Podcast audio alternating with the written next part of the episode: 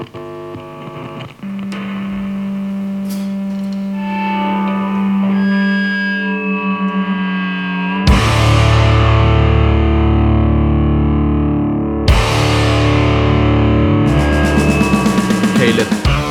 thanks for thanks for saying yes to this, mate. Really appreciate it. Uh, I've known about your work for God now, like almost. When did when C, CJDNS is about ten years old now, isn't it? A little bit. No, no, not Indeed. as old.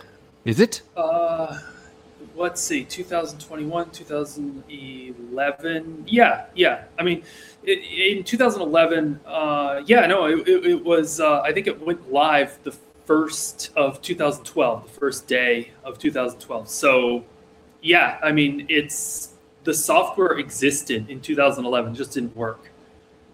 Uh huh. Oh, well, okay, okay. Because I remember with uh, uh, uh, hacking with uh, Chris Double, uh, a New Zealand guy, and and I, I think it was with Chris. I can't remember who, but we set up this. Uh, we set up a, a few instances of C- CJDNS, and uh, we actually got it to work. And we I, I don't know. It was just like a. It was like a bit of a, a mind bending moment for me.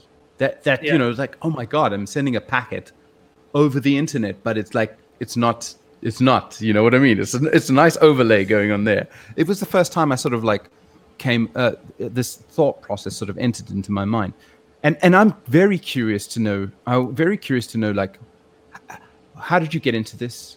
What is CJDNS? Um, what's the Yeah. story? Morning Glory. Yeah, yeah, absolutely. So, I mean, I grew up in a rural area in Massachusetts, US, and um, where I grew up, the internet was just slow, and it, you know, you had to go through the telephone to get to the internet, and it took a really long time before even DSL got run to that area, and um, so uh, you know back as far as like my teenage years i was thinking about the idea that internet could be something that people did themselves. And you know we had mountains and you could see the neighbors across the mountain. And so you, you know you would have a lot of time to wait for pages to load and a lot of time to think about how this could be done better. And um, you know just just thinking this through that you know we could run our own internet but you know you run into a couple problems. And one of them is privacy and one of them is security. And the privacy problem is kind of huge once you get rid of a centralized isp i mean if you've got a centralized a big centralized isp then you can kind of uh, amortize the, the the privacy problem and just say well there's this one company they can see everything we're doing but it's just one. Um, and it's, it's a problem, but it's not a huge problem. And or I mean, people say it's a huge problem, but it's it's on a different magnitude than your neighbor can see what you're doing on the internet. And so you know, once everybody can see everything, then the problem becomes like uh, unacceptably huge, and it just prevents these kinds of networks from getting off the ground. And the other problem is security. And security is, well, unfortunately, networks, the way they work is typically the computers trust each other. And um, that's not really a problem for the internet because the, the regular computers like yours and mine aren't allowed to talk to routers. The routers are the ones that trust each other. And, you know, our computers are saying uh, our computers are not allowed to talk to those routers. And, um, but if they were, then you'd potentially be able to just send, like, you'd be able to say, Hi, I'm Google. And they would all just accept that. And then all of the traffic meant for Google would go to you, and people wouldn't be able to reach Google. Or worse, you might be able to impersonate Google or something like that. So, this this property of particularly the denial of service you can just you can just take out typically you can just take out a network and there's a couple exceptions to that. One of them is bgp which is uh, the the routing protocol used to uh, route the internet. Um, and that that one is uh, that one is pretty secure against this. Uh, not perfect but it's pretty good. It's it's one of the best. Um, and it's it's good because it's you've got different companies interfacing with each other through this protocol, and uh, that that it's good enough for that. So um, BGP is pretty good. Uh, all the mesh networking protocols out there are pretty bad. Um, typically, if there's one node in that network that just is uh, run by an adversary, you're going to have disaster. So CJDNS was designed with the intent that if there's a node that's evil, we want to limit what it can do. We want to try to put to put limits on the the amount of damage that it can do to the network. We want to try to reason about that, whereas other networks just say that's not a threat model. So that's that's kind of the origins of it. Um, I'm rambling a bit, and you can maybe no. give me another question. Uh, no, no. I mean, no, no. I, I, I encourage the rambling. You see, okay. it, it, it finds the sort of like you know the cracks in the ledge which you can jam your fingers in and start to climb up further. Um, now, but I mean, okay. So, so like CJDNS, uh, ten years ago, you must have been about oh, say thirty. Uh, ten years ago, I was about twenty-one. 21. Oh, wow. Okay. or no, 23. Yeah, 23. I think I was 20 because that's yeah, kind of that's kind of that's right. kind of an ambitious age to write a new internet protocol, hey? Uh, yeah, I, I guess so. I'm so, ambitious person. yeah. Okay. Okay. So, so I mean, so what? You just looked at this and you thought, okay, fuck it, I'm gonna write this stuff myself. I, well, I can... I, every morning and this goes back even further than that. I mean, my teenage years, every morning I was getting up and uh, drinking my coffee, and I was thinking about this problem, which I call it the BGP problem, and really it's routing table bloat. Um, mm-hmm. And a lot of people don't don't know about this problem. There's a much more popular problem, which is that uh, we're we're supposed to be running out of IP4 addresses, and we are. Um, but there's a there's another problem that isn't solved by IPv6. So just to give people a little bit of background, there's two internet protocols. One is called IPv4 and one is called IPv6. And uh, most of the internet actually runs over IPv4, but unfortunately, there's only about 4 billion IP addresses in the IPv4 space. And uh, we are officially out of addresses. They're not all being used, but they've all been allocated to someone or other. Um, so IPv6 has, uh, well, IPv4 has 32-bit addresses. IPv6 has 128-bit addresses, and there's so many of them that uh, we believe will never run out. Um, now, the that the bigger problem is that, and the IPv6 doesn't solve this, is that every time you start a new ISP, so every time you start a new network provider of some sort, you have a, your own block of addresses. You know, you, you say I have uh, I have 32 addresses, or I have a 100, uh, 100, 256 addresses, whatever number of addresses you have, and then you announce that block to the routers on the internet and say, "Hi, I'm here. These are my addresses, and if any you have anything to send to any of these addresses, I'm the one handling it." Mm. And every one of those announcements adds to the global routing table, and the problem is that ISPs want to get blocks of addresses and they never want to give them up once they have them because mm-hmm. It's kind of like property. And it's revenue they, generating, isn't it? it, it or oh, yeah. potentially revenue generating. Yeah, yeah, yeah. And and their IP4 addresses are now really expensive, even. Um, so nobody wants to give them up, and nobody wants to. Typically, nobody likes putting together groups of addresses into bigger groups. So if you have a group of contiguous addresses, so you know this uh, sequential numbers, then you could just group them together as a larger group. But uh, typically, ISPs don't really do that. Uh, they, they, they tend to break down into smaller and smaller and smaller groups, and they just never put them back together again. And so the routing table gets bigger and bigger and bigger. And we've had routers. Um, there was a uh, day a few years, 2014, I think it was. It was 512k day. You can look it up on the internet. It was a day that uh, the number of prefixes uh, of, of, announced routes on the internet crossed over 512,000, and a whole bunch of routers crashed all at the same time because they just ran out of memory.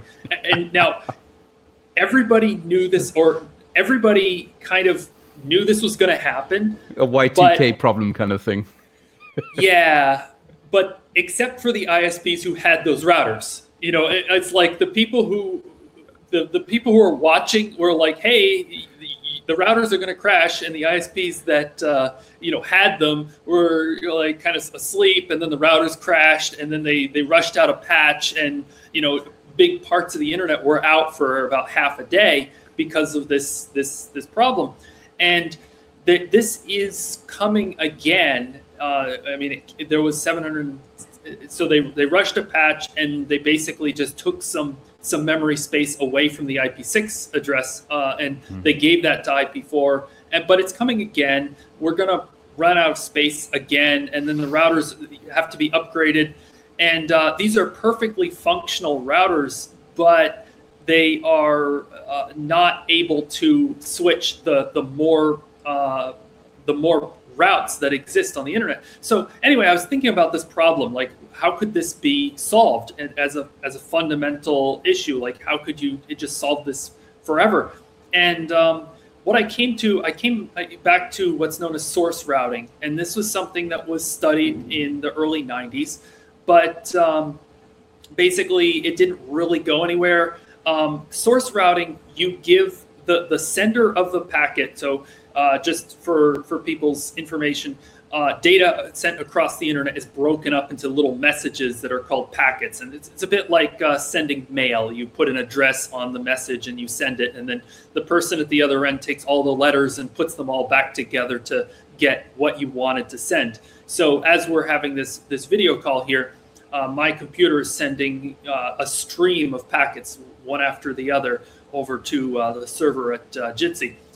Um, Anyway, the idea of source routing is that you would put instead of the address of the packet where you the like somehow uh, one two three uh, Oak Lane or something, you would put the directions to get there. Now, those of us who are are the pre uh, GPS generation know the difference between address and directions. I, I, think a lot of people don't just say, "What is directions?" But um, we probably, I mean, you you drive, you you remember uh, when you used to, you know, figure out that you just take the address and go on the map, and then you'd write down the left and the right turns that you had to make, and then you'd you'd read the directions when you're in the car. Uh, so anyway, this is the idea of source routing: is that you put the the exact directions that the packet has to take, and the upside of the, the downside, well, let's say the downside of that is if there's a roadblock, then you have a problem. You can't just route around that. You have to send, you have to either send that packet back where it came from, or you have to drop it and then send another one with, with corrected directions. The upside of that is that at each router along its path from its source to destination, you do very little computing.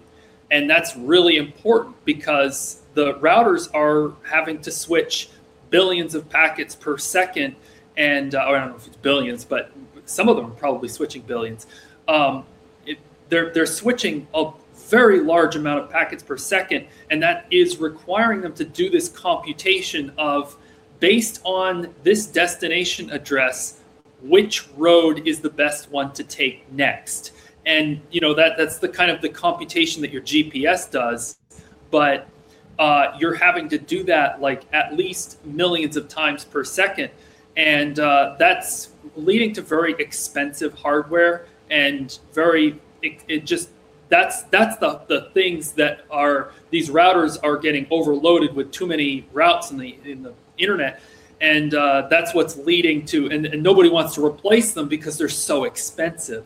Mm. so this source routing, this was the, the, the change of CJDNS. And one of the unique properties of CJDNS was that the route in, in CJDNS, as you go forward through the network, it basically it takes apart the route one step at a time that the forward route and it builds up a backward route in the, the packet header. So at any point along there, if there's a roadblock, you can actually turn the packet header around in reverse and that gives you the path back to where the packet came from. That's the unique property of CJDNS. And with that unique property, we're able to solve a, you know a big problem with source routing, which is you you get into a corner and then you have no way back and you have no way forward and you don't know what to do with the thing. You, all you can do is drop it and hope that the sender figures out that there's something wrong. And uh, so solving that problem like opened up a, a, a kind of a world of possibilities because you know we could do we could do source routing and when there was a problem we could just send it back and then the sender would be able to figure out what to do with it.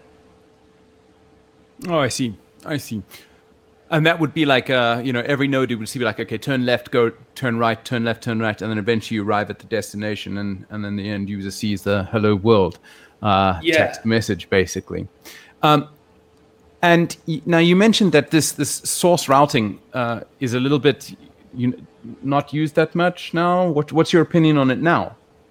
So right now, so basically, it got there was research around it in the early '90s, but right. it didn't go that far because routers just started to get really fast and mm. the because prefix lookups so prefix lookups it, that's the thing of figuring out what direction to take at each hop along the path.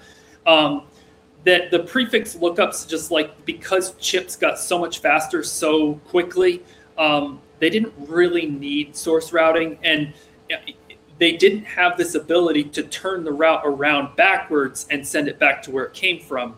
So without having that technology and the the the additional complexity of source routing, it just wasn't worth it. It was easier to do the prefix lookup at each hop along the path, and then you know they used BGP and that worked. But the problem is that this doesn't totally scale as I mean it doesn't scale as well as source routing does. I mean if you do source routing, you can have a, a what what we know call a switch, and the switch can just switch traffic as fast as you know as fast as as the the lines can carry that traffic you can basically switch it because you're not really doing anything in that switch. You're just looking at the packet saying where do you want to go and then sending it the way that it says to go.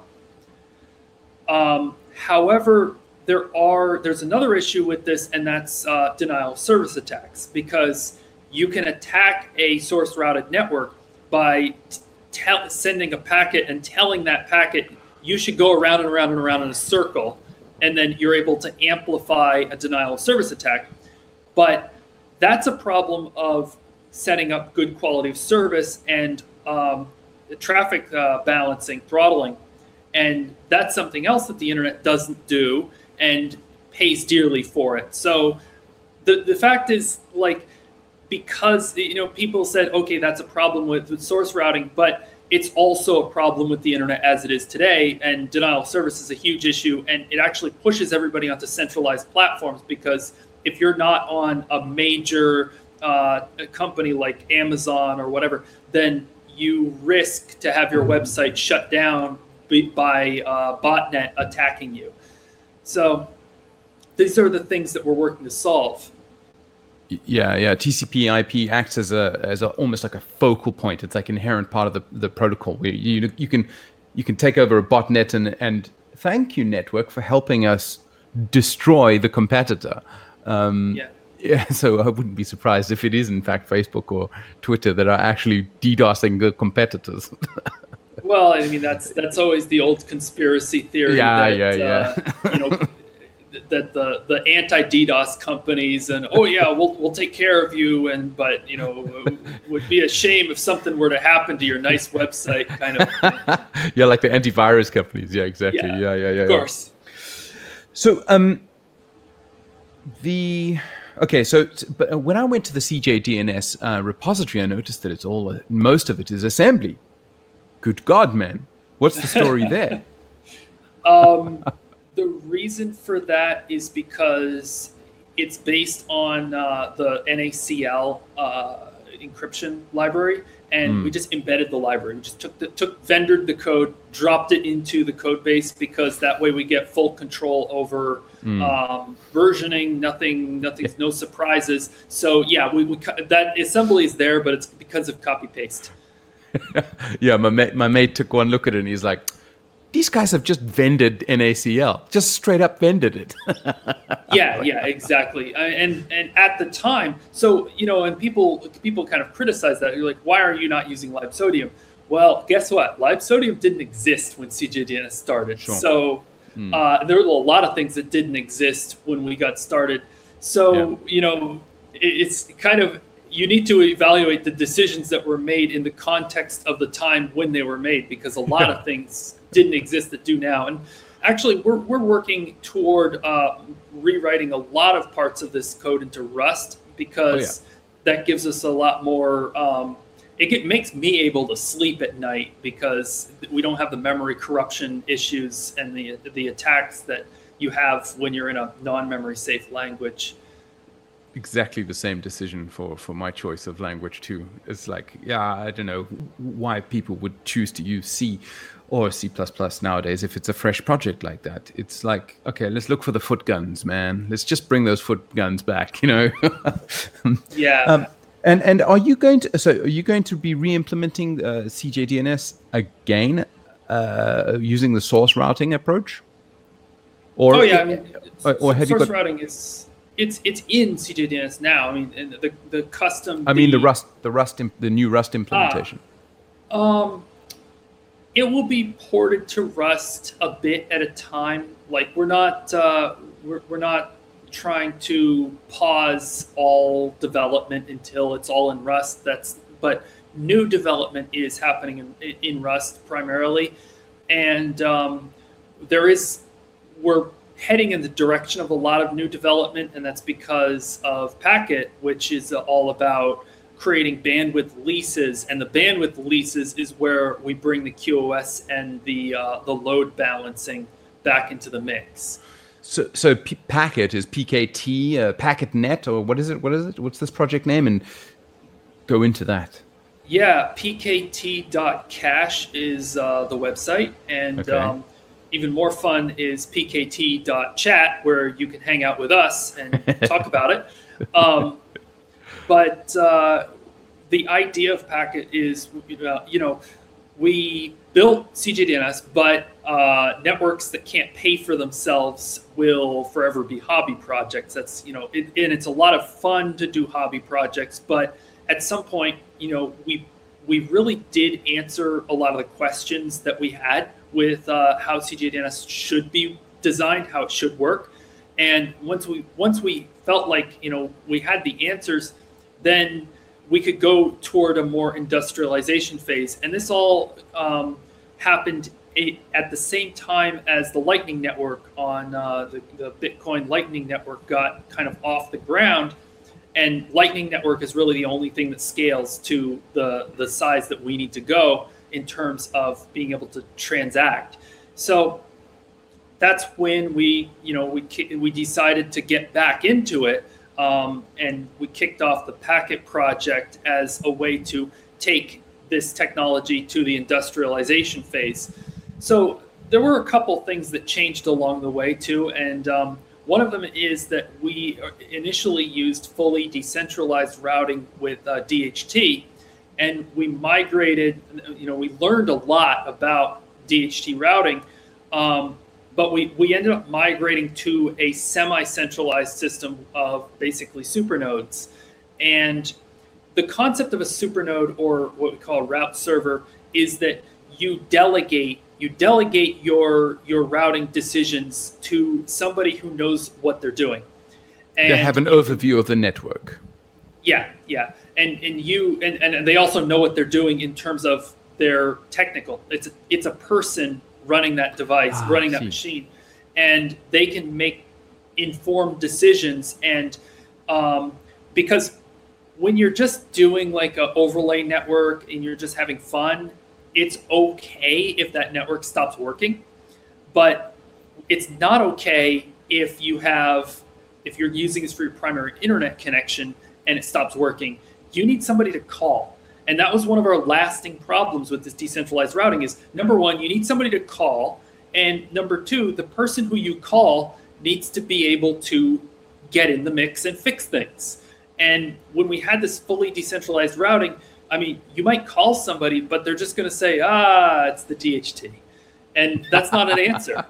you know, when when you're paying money for your real internet that you need in order to, you know, right now with the coronavirus and everything, you need it to get to work, and we can't have not being able to to, to call somebody and have them fix it. So we switched from this fully decentralized system to what I call choice of kings central uh, um, choice of kings decentralization.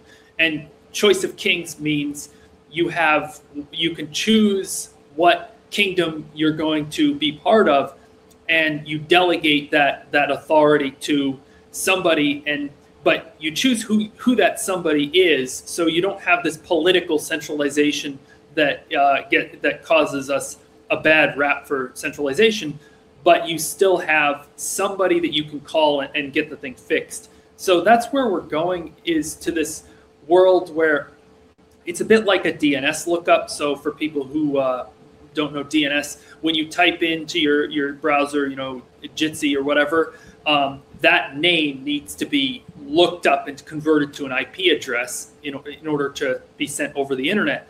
And the concept here is that we're not going to just convert it to an IP address. We're going to convert it to the route to get there. So you know. Oh wait, you just blew my mind there. Um, oh oh shit. Um, okay. Uh, yeah, I've just got like a. Um, okay, how do I even start? Okay, I'll let you continue talking. Yeah, continue. yeah. I mean, IP addresses are not really useful for a human. Humans use names, we don't use IP addresses, and they're not really useful for routing either.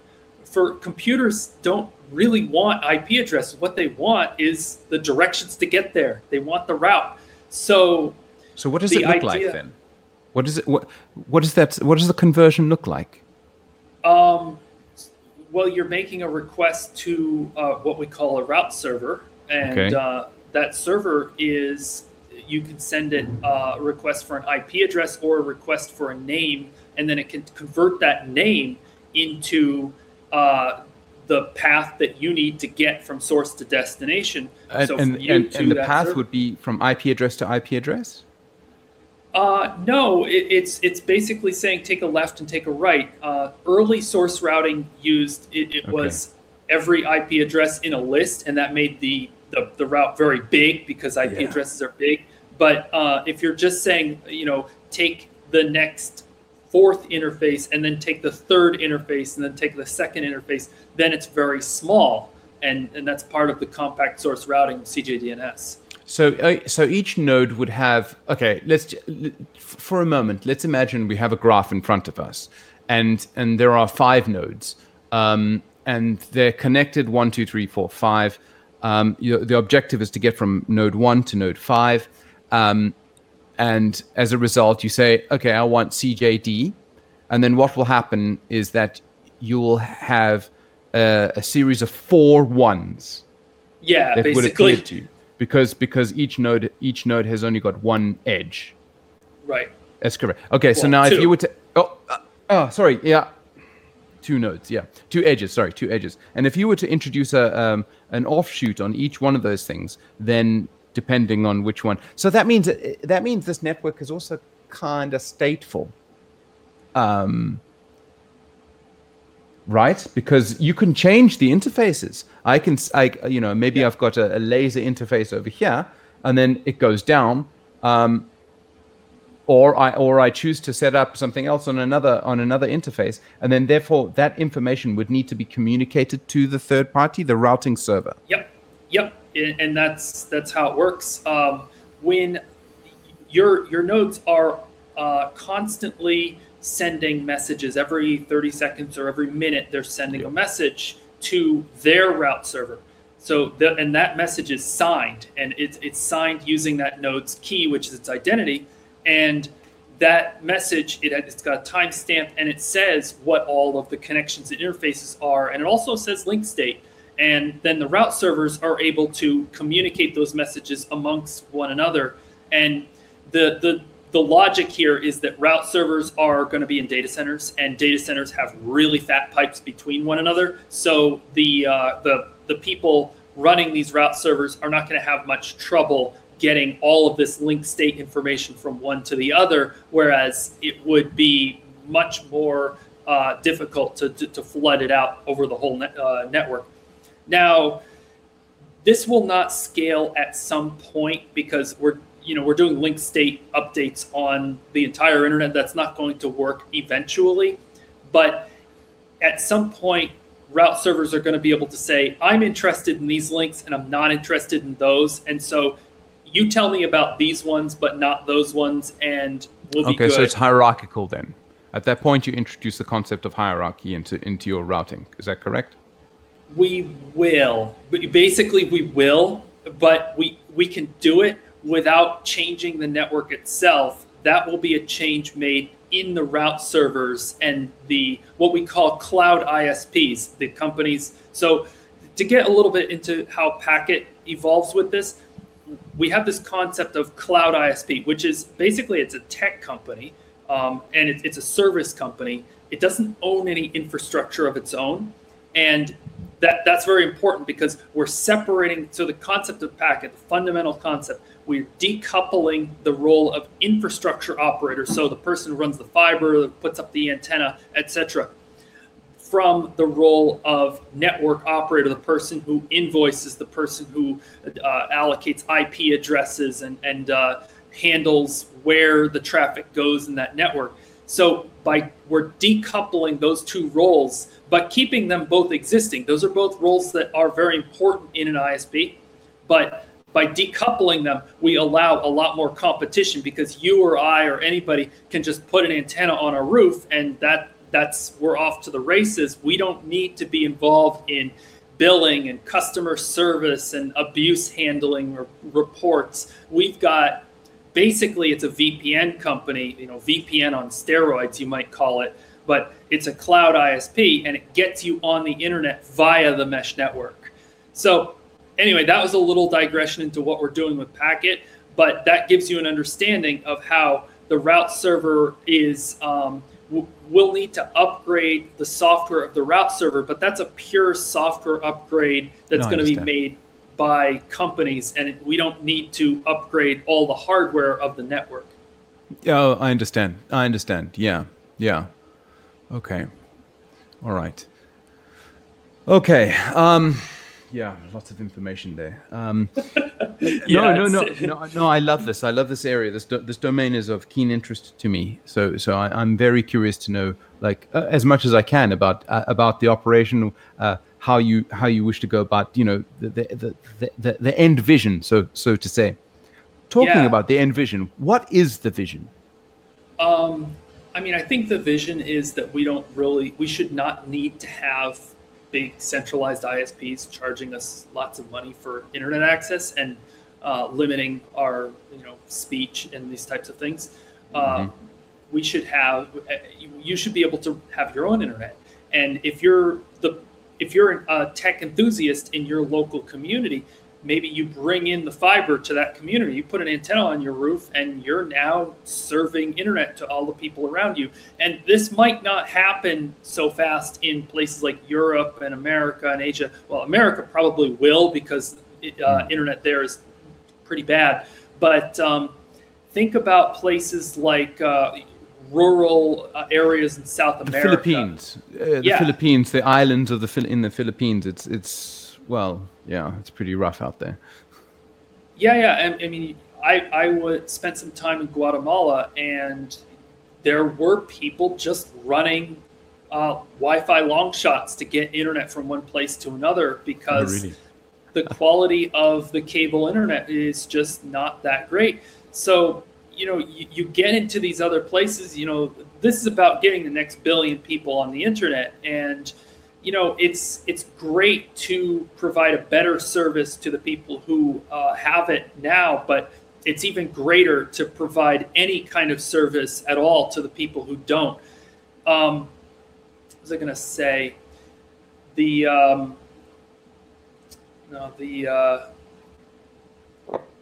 the oh, so um, you know, in Guatemala, uh, Uber was a huge thing uh, because you had um, before before that you had the, these little tuk tuk cars and uh, they're basically a modified motorcycle with uh, two wheels in the back, and um, they would charge you know like um, f- uh, 20 quetzali to take you across town, and uh, this was maybe like um, I'm, I'm, trying to remember. I think it was around like five dollars. Um, but then Uber came into that that community, and these people were driving. This was more amateur people, and they were driving you around for like 250 uh, in a nice car with air conditioning, and and the so the quality just shot up, and because there was this uh, aspect of reputation and and so on, the uh, the the this just having this tech company from Silicon Valley to organize people in these communities provided a much higher quality of service. Now, that's kind of what we're trying to do with PKT, but we don't want to have this one monopoly the way Uber is, where everybody just uses the Uber app and the Uber controls everything. What we're trying to do is have a decentralized system where there are multiple Ubers, and these multiple Ubers are buying the bandwidth leases from the people who are uh, running the from the infrastructure. data centers. From the data centers, right? Uh, yes, and individuals, people, Okay. people, anybody Yeah. who wants to put an antenna on their roof, point a long shot, Ah. whatever, uh, Mhm. run a fiber into that community, because that's you know that's where you get internet into a community is using you know it's you got to be somebody that lives there typically, or you know somebody has to come in with a truck, but that's that's expensive, and that's where you have all this friction, and just having somebody who lives there do it, that that's much cheaper and easier. So that's what we're trying to do. But instead of having this one company, the way Uber works, we're, we're looking to do a decentralized bandwidth marketplace. And the concept of decentralized bandwidth marketplace is that you put this antenna up on your roof and it sits there and it just starts selling. As soon as it makes a connection, it, it says, okay, I have this much bandwidth. I'm going to sell future leases on that bandwidth. And so this is kind of like an NFT for bandwidth and but it's it's a time limited bandwidth lease that you're then, then selling off, off into the decentralized bandwidth marketplace to be picked up by these cloud ISPs who then use it to knit together their own virtual networks that run on top of the mesh. Um, okay, you need to deconstruct that. Let's go into that a little bit deeper. Um, no, no, I mean uh, it's okay.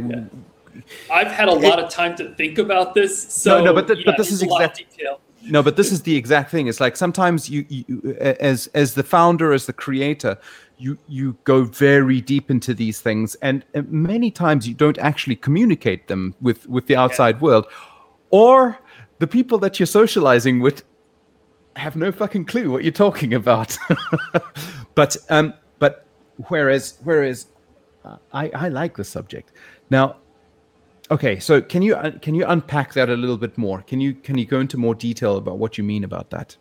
Uh, Yeah. So let me let me try to just just give you a scenario. You know, Yeah. you you go and you put an antenna. Uh, let's let's say that you're you have an internet connection. You know, Yeah. you you bought a business internet connection that you're allowed to do anything with that internet connection. All right, great. You're paying through the nose for it. Um, so you're going to put a Wi-Fi antenna that your neighbors are able to access that internet, and instead of just letting people connect to your internet like with a captive portal or they just enter uh, you know telling your neighbors the password and asking them to chip in to help pay for that you just put that antenna and you're done. That's all you do. And that antenna that that device goes into the bandwidth marketplace and it just starts selling bandwidth.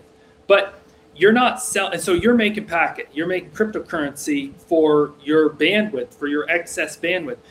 And but you're not selling it to your neighbors. You know we're not expecting grandma to be managing a crypto wallet in order to just get on the network. That's too much friction. You know maybe she wants to. You know there are cool grandmas that are into cryptocurrency figuring out stuff but we don't want to we, we yeah we don't want to expect that out of everybody. You know we want to make it something anybody can just get into. So what your device is actually selling where where your device actually selling that internet is to cloud isps they're bidding on that those bandwidth leases on that device, and it might be a bidding very low price, but they're able to grab those up, and then once they have it, then they're able to provide internet access to your neighbor so they'll route, they'll route your... requests for for that for so they, they say okay I will I will control this and that means they, I will accept I will send and receive data to this this block. Uh, I have now have an agreement with all the other cloud ISPs that you guys don't fuck with this little area. I own it uh, for the for a limited amount of time. Yeah, yeah, and okay. uh, your, right? your device okay. is going to be enforcing that. So they're they're they're able to send a request to your device saying, "Hey, I'm here. You need to please configure." And uh, you, you, know, mm. your device is going to say, "Okay, there's the configuration." And uh, you know, you've got multiple cloud ISPs having this sort of residency inside of your router that are able to do limited configuration of that routing device. And you, the owner of the router, you don't need to do anything. You just put it up, and as long as it keeps working and functioning, you keep making PKT with that device so now say say I'm a nef- nefarious uh, uh, uh, owner of this antenna, and I assume that uh, the source code that I'm running would be open. Yeah. Okay. Now, surely I could go into that code and and fiddle with it, so that I can say, okay, um, you know, just one cloud ISP just ain't enough for me. You know, I'm a promiscuous router. Right, right, right. So um, I, I got many partners. yeah, yeah, absolutely. So normally, I mean, you're probably going to have a lot anyway. Like that's that's accepted that you you can break up your your bandwidth into 10 slices or whatever and then you can sell those 10 slices to 10 different ISPs cloud ISPs but where I think that you're getting at is what if you say ah, I have a gigabit of bandwidth, even though you don't. Uh, or you you set up a, a, a, router and it has all this bandwidth, and then you turn it off. Um, and you know you you do you sell all the tokens to all the uh, cloud ISPs, and then you turn the router off. And that's something we can't really solve. You know that's a that's just a fundamental problem of you know if you're selling a future of something and then you don't deliver.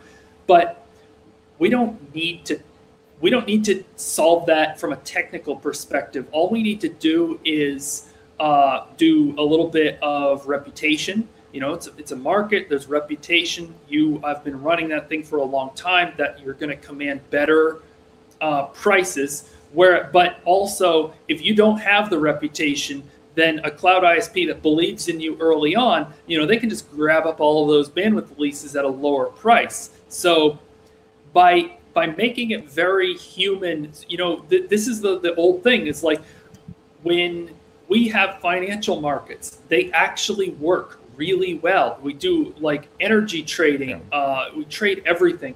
And financial markets are one one of the things that we've gotten kind of more or less right. And we'd be foolish to try to change this and do something different with it than the thing that we know. And that's that's a bit my criticism of a lot of other incentivized mesh projects is that you know maybe that you're you're setting up a system where your neighbor connects and then they send you a micro penny every time that they whatever. Um, number one, your neighbor has to have a, a crypto wallet in order to do that. But number two is that you know let's let's just use two things that we already know work. One of them is network operators. You know, just take the network operator, put them in a cloud ISP so that they can continue to operate the network, but they're not owning the infrastructure as a monopoly. And the other thing is financial markets. You know, we don't know what the value is of bandwidth between uh, my house and my neighbor's house. Let's let a financial market figure that out for us. Mm, okay, this is nice. I, I, love this. I, I, love this idea. I've had very similar thoughts along the way. Uh, now, okay, so you've broke. Essentially, you have three entities. You've got the network operator, which are which are the guys running around with antenna and whatnot. Then you've got your cloud ISPs, which would be the network operator. Then also you've got the exchange operator, or the the financial market operator. Is that correct? Um, so you've got the infrastructure operator, and that's that's the guy with the antenna. Uh, okay. So that's in, terminology. In Got to get the yeah, terminology yeah. right. Infrastructure in, operator. yeah, in your local in your local community, yeah. and then you've got the cloud ISP, and that's that's uh, some some wizard in uh, Silicon Valley or wherever. You know, it's a startup, it's a it's a tech company. They don't own any infrastructure. They're kind of doing what Uber is doing, but there's a lot of them, so it's competitive. And then and people can choose whichever one they want in order to get them on the network. Hang about. Stop. Careful. Uh, so, uh, are you saying they're doing what Uber is doing, as is as in a, a, a, a user-facing application, any application? Uh, yeah, I mean they're they're going to be the ones making or white labeling the software that's going to run on your phone and uh, on your okay. computer in order to get you on the network. You know, you're good. They're going to be your point of contact. You know, and if anything goes oh, wrong, okay. those are the ones you're talking to. Okay. Think about it like, um, you know, you, you've got uh, a, a, phone plan with SIM card, and you go yeah. into another country and you're roaming, and mm. when you're roaming your ISP or your your phone company is paying the local phone company some money right. for you to use that network. It's the yeah. same concept. It's just that the phone company, the one that it, you ha- that gives you your SIM card, doesn't own any actual infrastructure, and mm. everybody's always roaming all the time. Right, right, right, right. Okay, and then there's the third party, which would be the exchange operator. Um, we don't well, need we're not we're not trying to make exchanges here. I mean, we, I mean it's a financial do, market, right? I mean, you you have to you have to place bids and orders somewhere. Yeah. Uh, no, we can do that fully decentralized, and that's that's a oh. key aspect of this. Yeah, I mean the DEX stuff has just been starting to get off the ground, decentralized exchanges, but okay. um, most Dexes are semi-centralized, and we can what we're calling the decentralized bandwidth marketplace is fully decentralized just as um, people trading uh, pokemon cards under a tree is fully decentralized. Um, the way that decentralized marketplace can work is based on a, a part of the lightning network uh, well yeah it's it's used in the lightning network called a uh, hash time lock contract. HTLC and, yeah.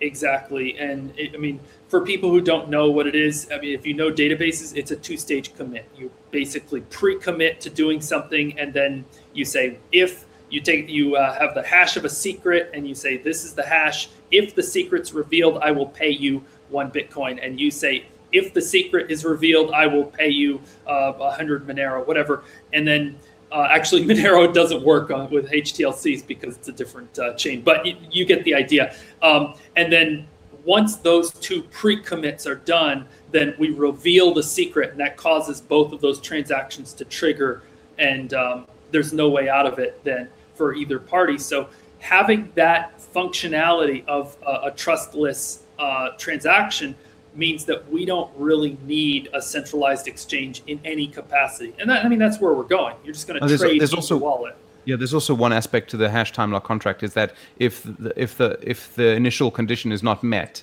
then after a certain time period has expired, then you get your Bitcoin back. Exactly. So if the yeah. secret doesn't get revealed, then all the, the our our money goes back to us, and that that transaction just fails. Uh, right. Okay. Okay. Okay. Now, um, wow, there's there's still much. There's still quite a lot to unpack here. You've thought a lot about this. I can tell. I've had a lot of time to think about it. Yeah. I mean, and I also got to watch a lot of other projects and, and how they approached the problem. And I could see, you know, what worked and what didn't work. And um, so, what I mean, have you learned?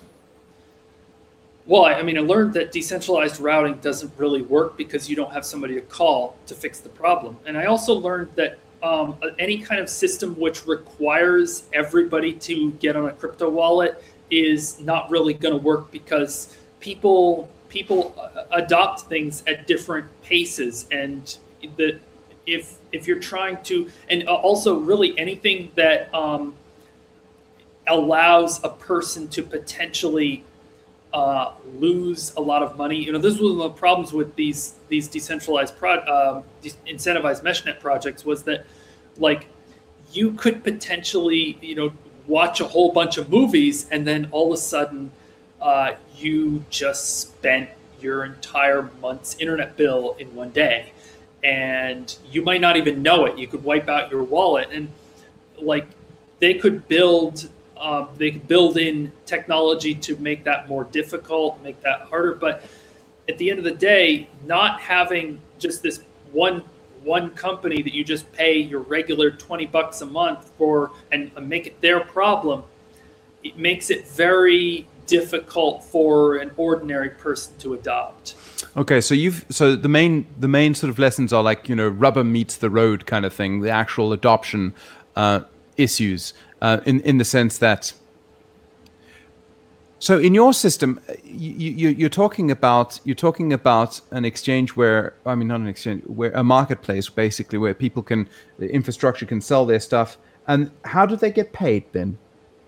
You said there's no I mean, there's no crypto wallet associated with it, right? Oh, okay. So I mean, if you're operating infrastructure, you know, you're one of the people you put the antenna on your roof you're going to be earning PKT with that antenna. So, you know, that, that thing will have a wallet and, and you will be making income as PKT and then okay. So it will have a, a, crypto wallet with it right? But just right. now you said one of the lessons that you learned was that you know people Don't won't people have crypto wallets.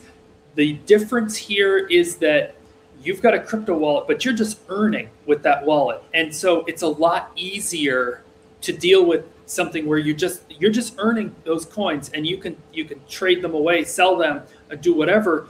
But we're, we don't have a situation where number one you don't you don't expect somebody you know if somebody knows how to put an antenna on the roof then figuring out how to earn their remuneration for that with a crypto wallet is not a big ask but for okay. somebody who just is trying to figure out their iphone that then asking them to have a crypto wallet that is a big ask so that's the difference here is that an individual an ordinary user who doesn't run any infrastructure like we want that to be as smooth as possible for them but once you get to the point where you're you're putting up your own infrastructure it, it can be a little bit harder. But remember we're not asking them to spend any cryptocurrency. They're never having to spend. And so the complexity of did you spend your entire month budget in an hour? Or uh, how many micro pennies did that packet cost? Or how much how much did it cost to to have that video call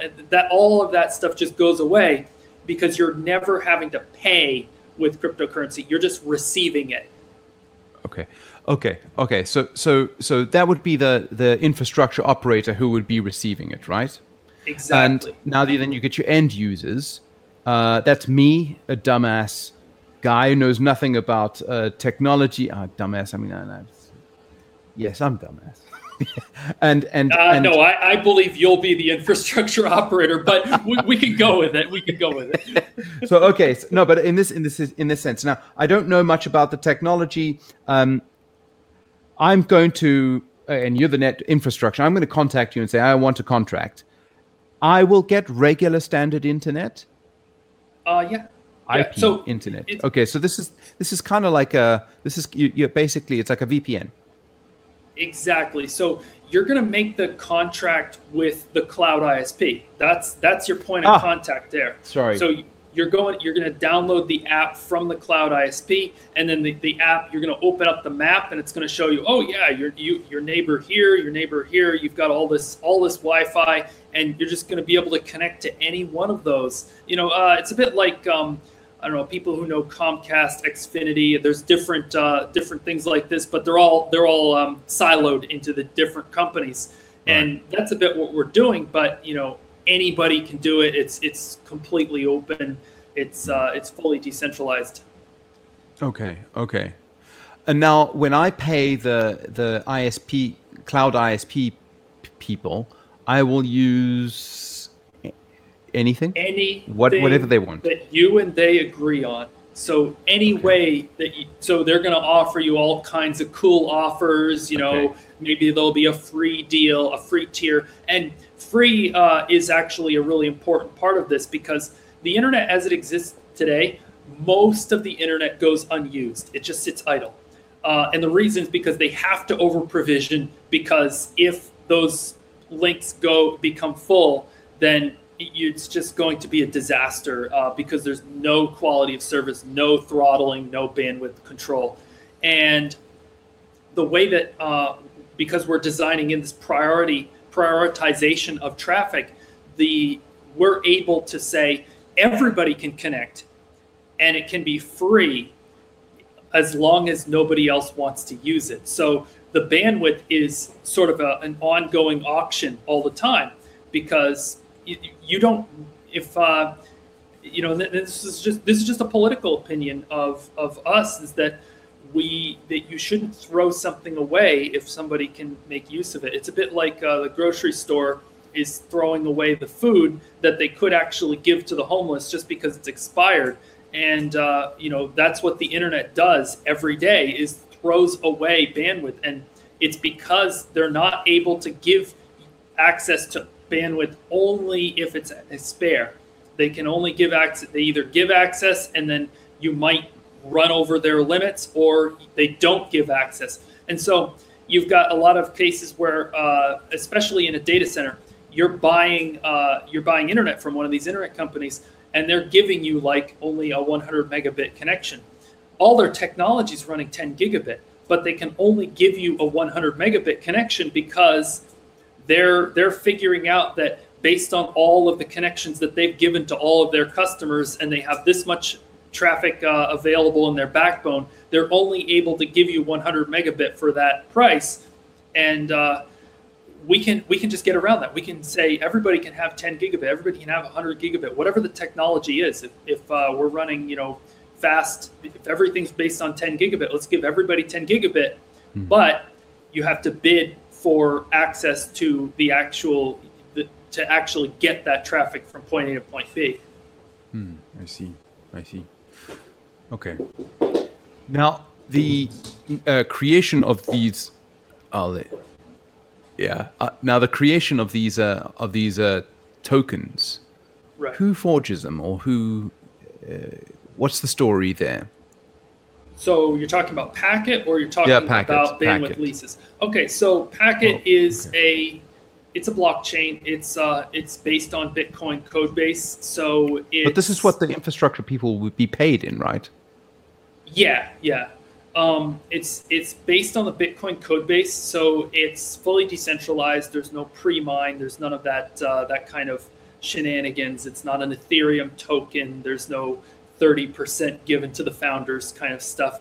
Um, and I mean, you know, this is important because you know you've got a it lot is. of projects, and it is it is something you've got to look for. Um, so it's the differences between PKT and Bitcoin. It has a, uh, a faster block and a faster issuance decay. Um, it's a one minute block, and uh, there's six billion that will be mined total. And um, 20% of the coins it goes to what we call the network steward. And this is really important to understand because it's a little bit like a founder's fee but it's not. Um, you know a founder's fee is you know where every every block a uh, certain percentage goes to the founder. But with the network steward the network steward is an address that is receiving these 20% uh, of every block but that address can be changed by way of a proof of stake vote. And so we established the network steward as an entity that needs to, it, it has to work for the benefit of the network. And there's another rule that's in the consensus rules is that any coins that are allocated to the network steward that is not spent within about 90 days, you know, it's, it's denominated in blocks, but it's 90 days, um, those coins will burn. They just stop being usable ever. And so already about uh, 300 million coins have burned out of a total of 6 billion that will ever exist because the network steward wasn't able to allocate them to projects uh, quickly enough. So projects, that's that's getting a little bit into how the current network steward works. Um, the current network steward, as which it's a five uh, it's a five person multi sig address, and I'm one of the people. Um, but it has a uh, a charter, and the charter is that all of the coins will be spent for um, for helping benefit the growth of the network as a whole. So it's very important that uh, we, we, have we have five uh, five different points that we use to evaluate projects. People in the community propose projects to the network steward. We do calls, and there's so there's a call for projects, and we'll open that call, and then about you know two weeks to a month, we'll we'll set a deadline. Two weeks to a month later, and then people have to propose projects, and then we will evaluate those. We put a budget when we do the call. Then we evaluate those projects against each other, and then try to fill out that budget with the cheapest, best projects. However, there are projects that will never be accepted, no matter how, uh, no matter, we will burn the coins before we accept those projects. And those are projects which unfairly benefit participants of the network over others. And you know, we're huge sticklers about this. And this this very much limits what the network steward can do. Because, for example, um, one of the things is about listing. You know, a lot of people talk about, you know, we want to get on exchange, we want to get on exchange. The problem with getting with using these public funds to get on exchange is it's like who why should we give those funds to that exchange instead of another exchange? And it, it ends up being something that we can't evaluate that that person's not making a profit and that we're not giving a handout you know it's not that it's not nepotism. So typically the network steward just only funds people building of open source software because if you say i'm going to build this software this is the results that i'm going to have this is the number of person months it's going to take and this is the price that i want for it then the network steward can say yeah you're not really making a profit on this um, we're we can validate that this is a fair thing and so therefore we can fund that and so most of the technology that's been built to date has been funded by the network steward, and we have this super ambitious roadmap. And the roadmap, I mean, the network steward is going to be looking to fund additional projects uh, in order to build out that roadmap. So there's that, and we can talk about that more. And the other thing is the bandwidth hard proof work, which we can talk about that too. You know, there's, there's all these. Yes, aspects. I want to talk about these things. Yes. So, yeah. so, um, so the bandwidth, uh, what the bandwidth, what? Bandwidth hard proof of work. So you know the oldest proof. Is this a consensus algorithm? It's a proof of work algorithm. So it's like uh, SHA-256. You know the old proof of work was double SHA-256 of Satoshi. Um, then you know that was Bitcoin. Then you had Litecoin, which is Scrypt. It's a, like a memory hard proof of work. You needed memory. Uh, you don't technically need memory. You could do it all with CPU, but there's a CPU memory trade off. So if you have memory, it's a lot more efficient. And then, uh, you know, there was lots of other proofs of work, different things. Ethereum uses this uh, Ethash, which uses lots of memory. Again, it's not proof that you have the memory because you could do that with just CPU, but it's memory hard because there's a trade off where you can save a lot of CPU by allocating a little extra memory. And in the case of PacketCrypt, Packet Crypt is the proof of work of PKT. The the the the proof of work basically works. It's more efficient if everybody mines together, and if you mine collaboratively with all the other miners, then yeah, you expend much less CPU work. However, it's a real proof of work algorithm. So um, there's a lot of projects out there, especially you know the Ethereum tokens, these types of things, and we need to remind people that proof of X typically is not a proof of work algorithm. There, there's a lot of projects where they say proof of something, proof of coverage, proof of blah blah blah blah blah. Typically, what they're doing is it's basically a token that's issued with a faucet, and it, it's you know you know the old bitcoin faucet where you had to do the type in the captcha and then it would give you like a micro bitcoin or whatever basically you've got tokens that are issued with these types of faucets and you, so you prove that you have something and then the faucet gives you a token. The problem with these faucets is that me looking back on they say the thing was issued in 2015 i'm looking back okay was that thing issued fairly?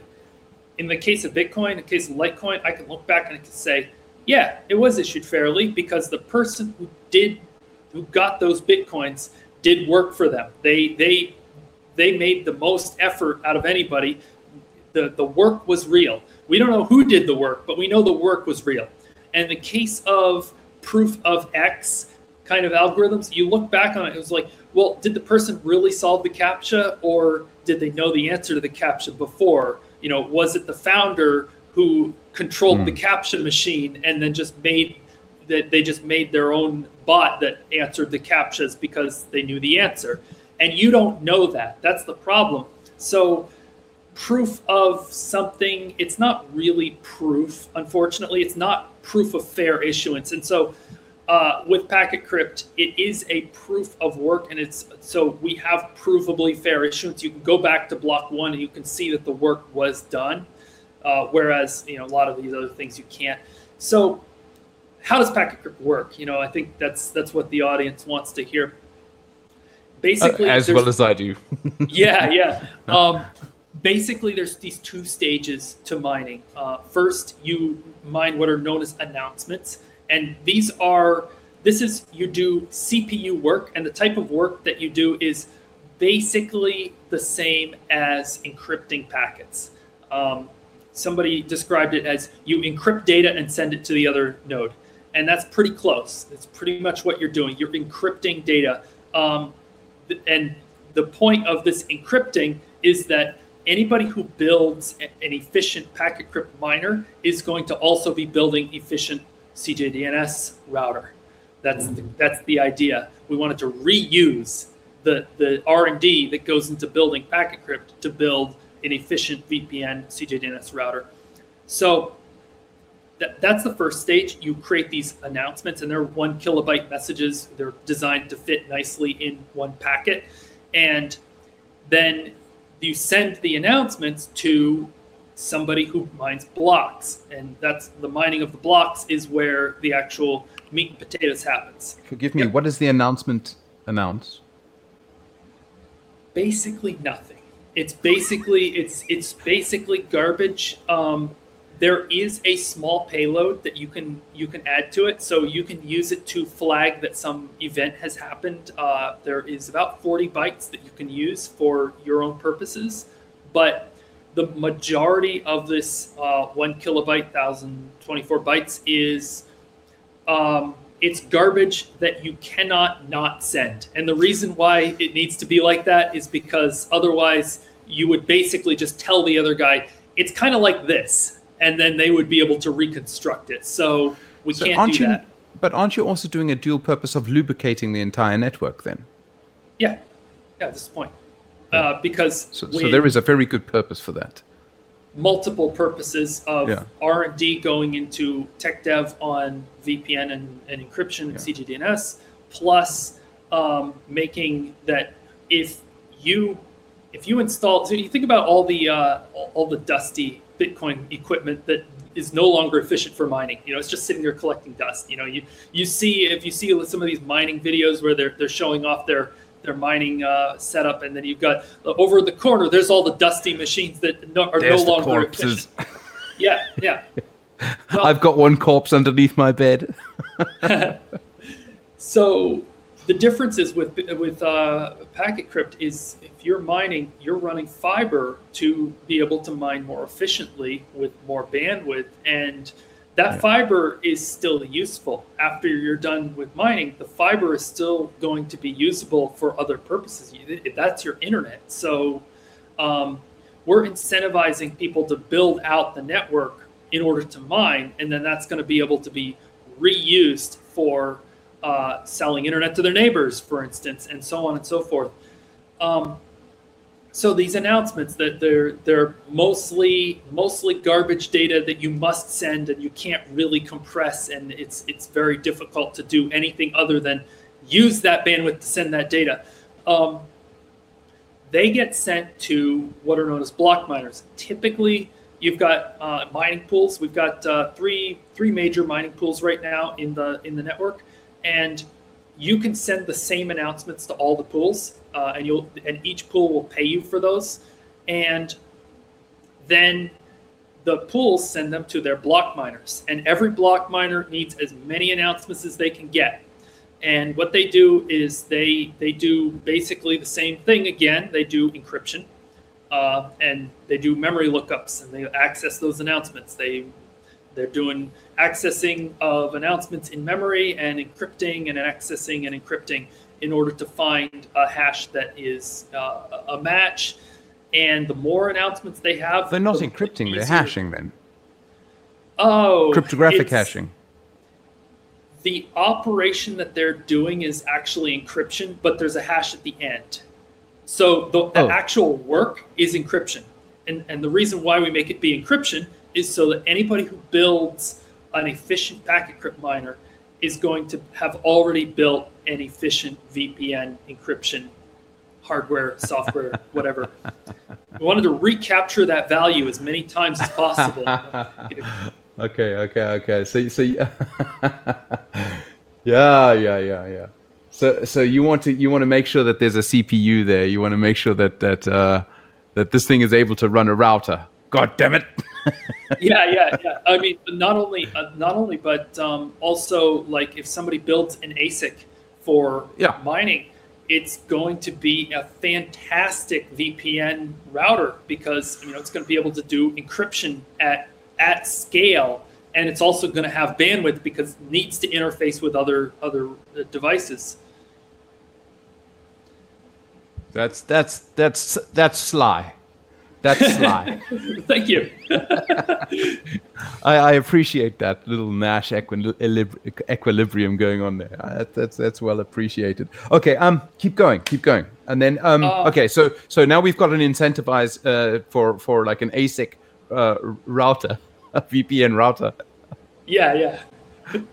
and then um, keep going with the with the packet uh, protocol. Well, I mean, that's, oh, is that it? Uh, yeah, I mean, we, we mine the blocks. The the, the more so the the algorithm technically is your block miner work. So that's the amount of hashes, amount of encryptions that you do per second on the block miner, multiplied mm-hmm. by the total amount of announcement miner work. So if you take all the announcements that that block miner collected and we're, we're usually typically running 50 gigabytes of announcements in memory on our block miners. That's where we are now, and we're going to go a lot further than that. We're going to be into the terabytes within a year, in my opinion. Um, because you know, look, if you're doing 10 gigabit per second of download of announcements, then well, you're pretty well going to fill a terabyte of data of memory pretty quickly. So, So, where's the where's the videos then? Where's the where, where's the where, where you routing videos and and and and stuff? videos. I mean- I mean, Hey? we're on video now.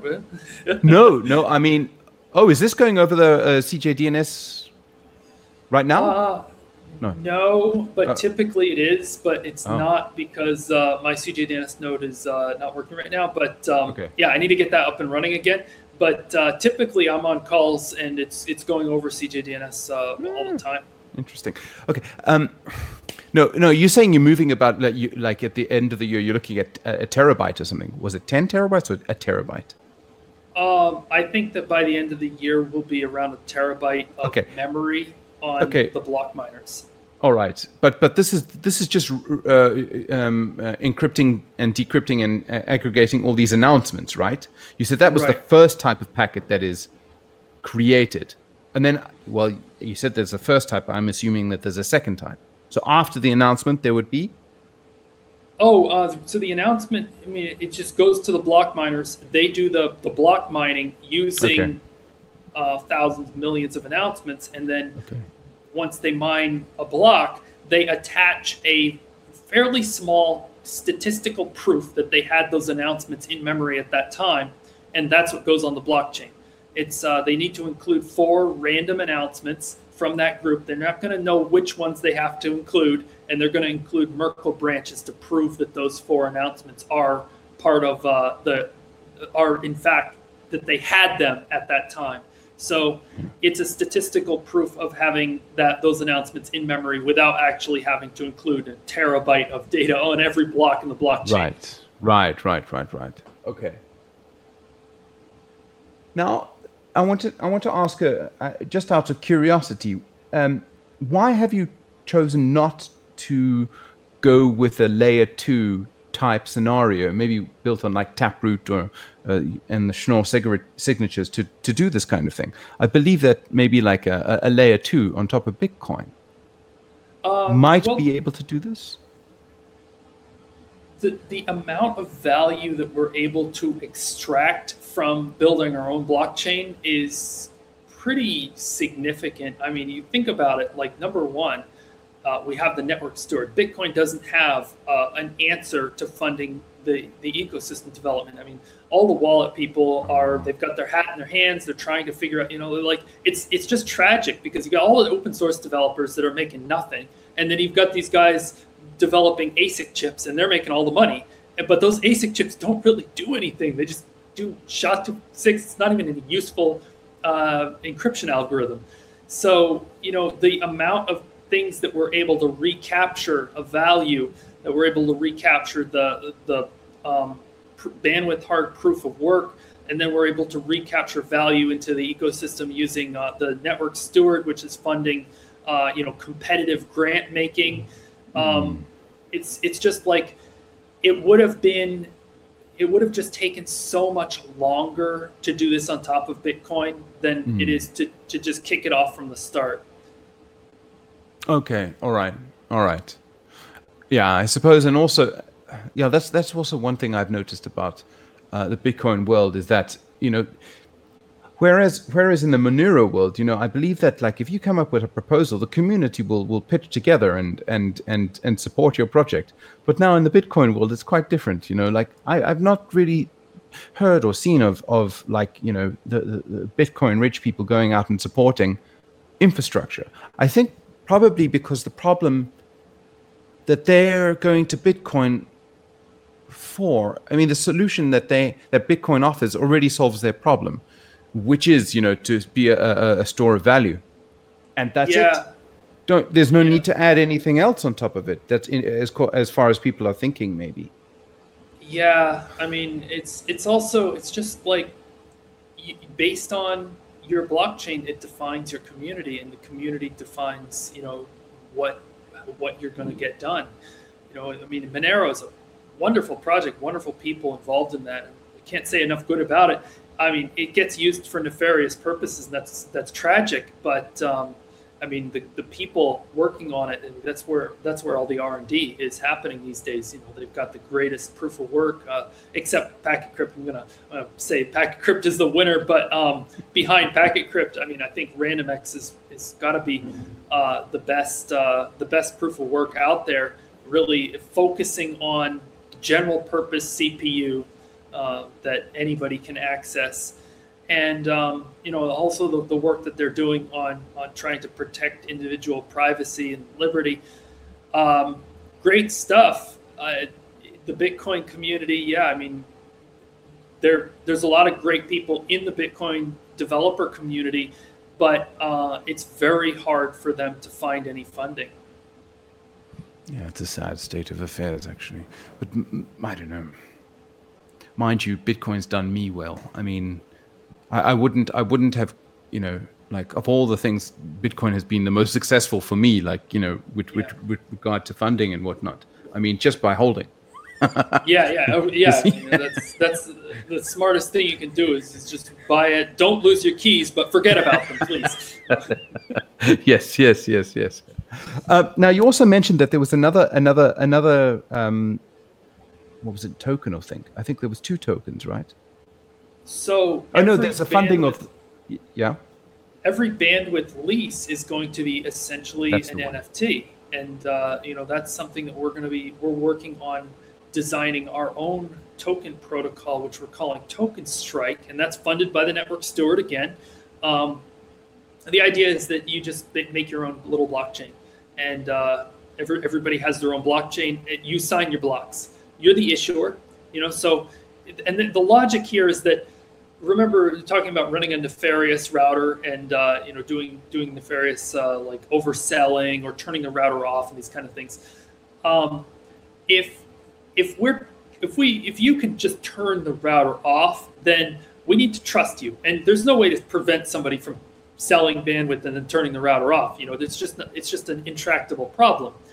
And once we understand that that's an intractable problem, we don't need to go out of our way to make the token system more secure than the ability to even uh, to even use those tokens. So making it so that every router just creates its own micro blockchain and then sells tokens on that blockchain and it's it's just signing every block itself you know it's just with its key that's that's a working solution where you just relax the security requirements a little bit and that makes it so that instead of having you know, these these two dollar five dollar whatever uh, ethereum transaction fees we are able to have transaction fees of nothing. You know, it's it's like it's free as an email is free.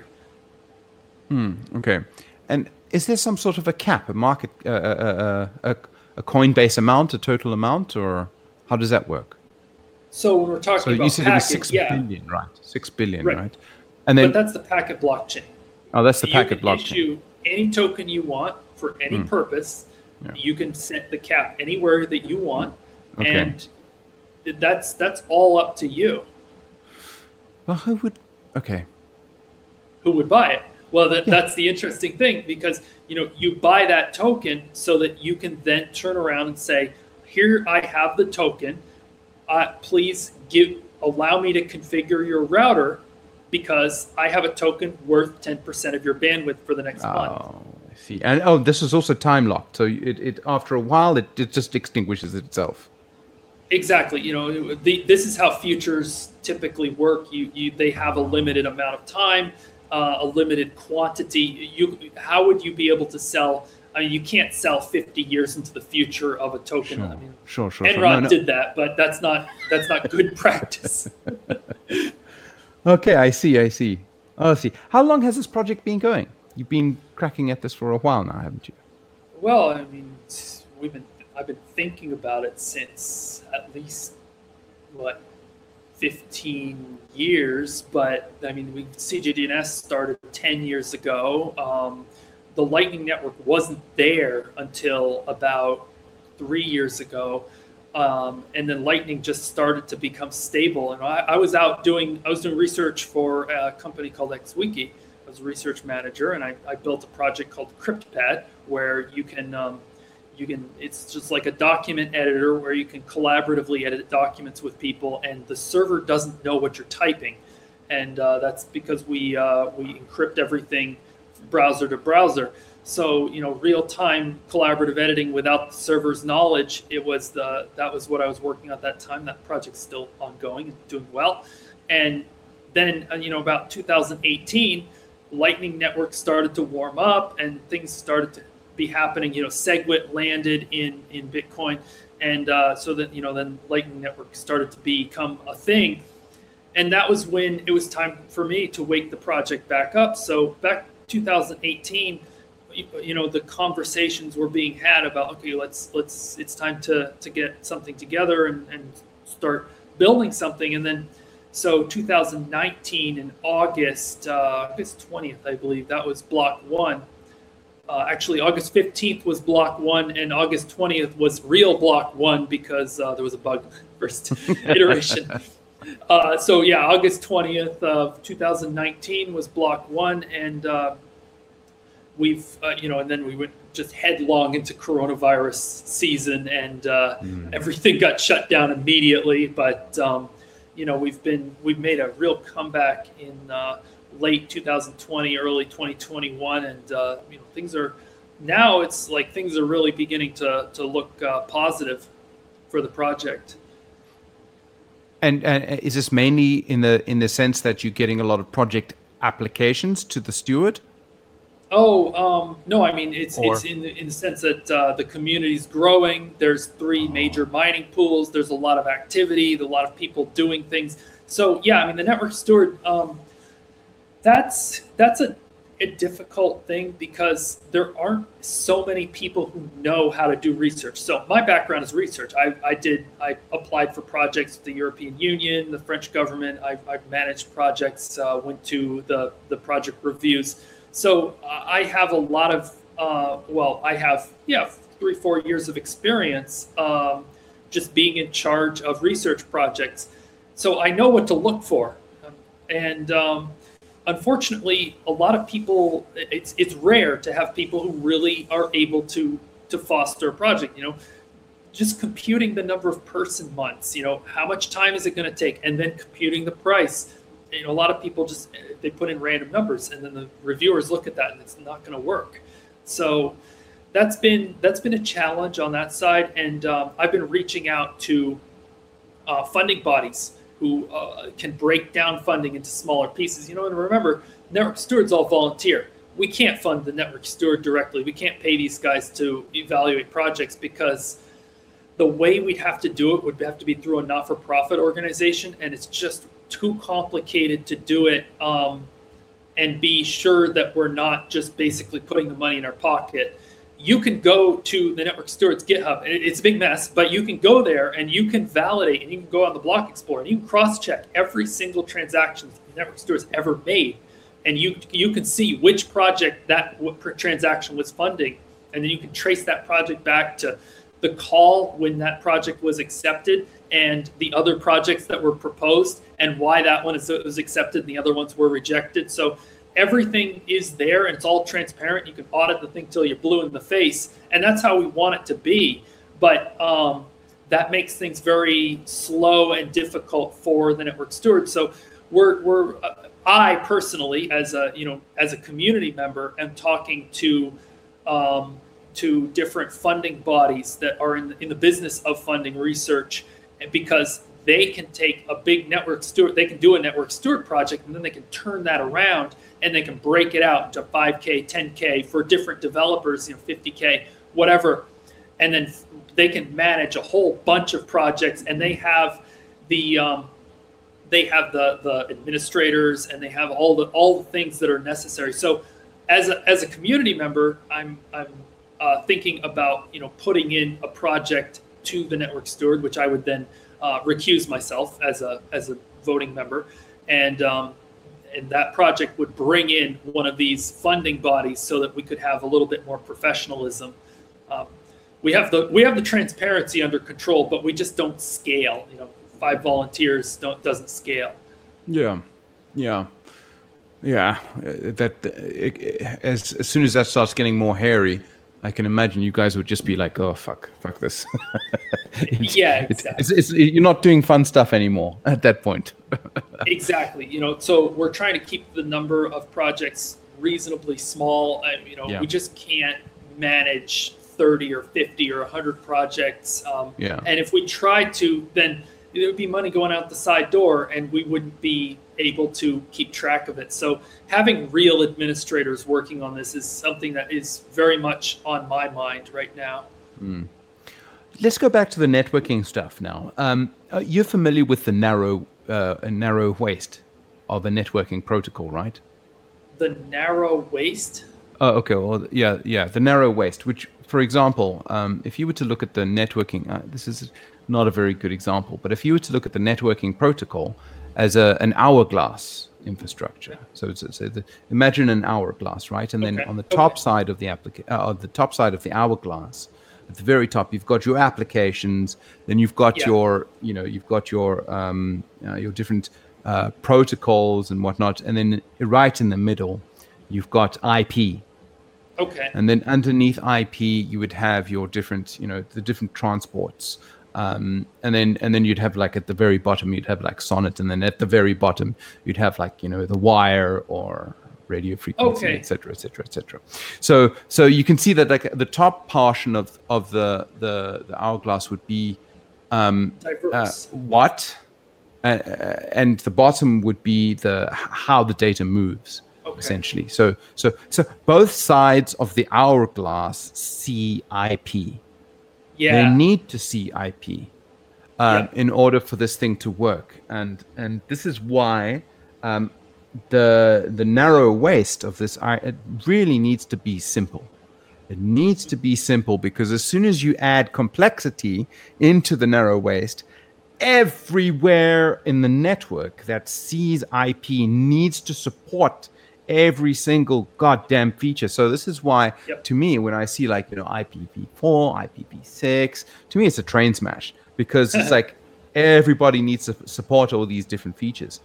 So now, now, now, now, you mentioned that in your networking protocol, like a, a, I imagine it's a request response kind of thing. So I request for a name, and then what happens is I can either get an IP address or I get directions to the data. Right. So there's an indirection, right? Yeah. So um, yeah, the IP IP is like the lingua franca of um, networking because everybody on the top you have this diverse set of applications and they all speak to IP, and then you have this diverse set of transports and they all speak to IP. So um, if I'm understanding you properly, it's really the lingua franca of uh, of the IP of the the networking world. Correct. Uh, so CJDNS doesn't try to replace IP as lingua franca. Um, you know, the applications are going to speak IP. They're going to speak IP4. There's applications that are never going to adopt IP6. Um, I mean, they should, but they probably won't. Um, CJDNS is going to be, it needs to run on the endpoint, but it's going to be able to offer a, an IP like experience for existing applications because you know just, it just needs to emulate. You know, it, it runs under IP, and you know it, it uses IP6 uh, as you probably know. CJDNS uses the IP6 where the IP is the hash of your key, so that you can just allocate. Anybody can just have an IP address. Just snap your fingers, you make a key, you make an IP. Um, but when you're getting into the VPN space, and if you want to talk to the, the regular internet, then you need to be going through a VPN, which the cloud ISP, we're talking about running VPNs. And those are going to be issuing you an IP4 address, an IP6 address, whatever addresses, so that you're able to communicate with like Facebook until they decide to upgrade to using CJDNS uh, natively, which they probably will. I mean, they've got a Tor exit, so it shouldn't take them that long. But um, I mean, not that Facebook is the greatest thing to connect to when you get to the internet, but you know, this is what we're this is what we're dealing with, and you got to get people where they want to go. Okay. All right. Okay. So you you're doing nothing major along the lines of shifting the the narrow waist at all. Is that right? No, okay. and, and okay. that's that that was an early learning Design of CJDNS. You know, we we looked at um, other projects. You know, there was I2P and Tor. Tor is pretty good because it's just a proxy, and lots of things talk proxy. Uh, SOCKS five proxy. Um, I2P not so easy. You really need to kind of integrate that software. Freenet. Freenet's a great. Um, it was a great theory. It was. A, it was also a great, uh, great exploration into how. Yeah, yeah, but it was, it was a good exploration into what happens when you give people too much uh, anonymity, uh, you know, because Freenet just got attacked and it got wiped out by, um, you know, terrible stuff. People putting putting bad stuff onto the network, and uh, it, it just caused this like decay and and dis. Uh, the, all, all of the developers, you know, they all just basically stopped working on it because they didn't want to work for for that. Um, and it was, it was really unfortunate because brilliant, brilliant protocol and a great idea. You know, the, the white paper, the, the, the, the PhD thesis on it was just a brilliant uh, piece of work, and and it still is. But uh, you know, that's that's just what happens to you when you don't build in social controls on certain types of activity. Yeah. yeah but also, what I was getting at was that you know Freenet uh, required you to kind of adapt your application, and so it wasn't just it wasn't just IP, and that was one of the things that was significant CJDNS. Is anything that spoke IP6 spoke CJDNS, so it was very quick to adopt. And we want to keep that up. Yeah, yeah, you know, I, I, I I'm I'm also in the process of of writing a, a networking protocol, but I'm I'm actually shifting the the the the narrow waist. I'm shifting it. Uh, I'm shifting it to the point of a, a Bloom filter, basically.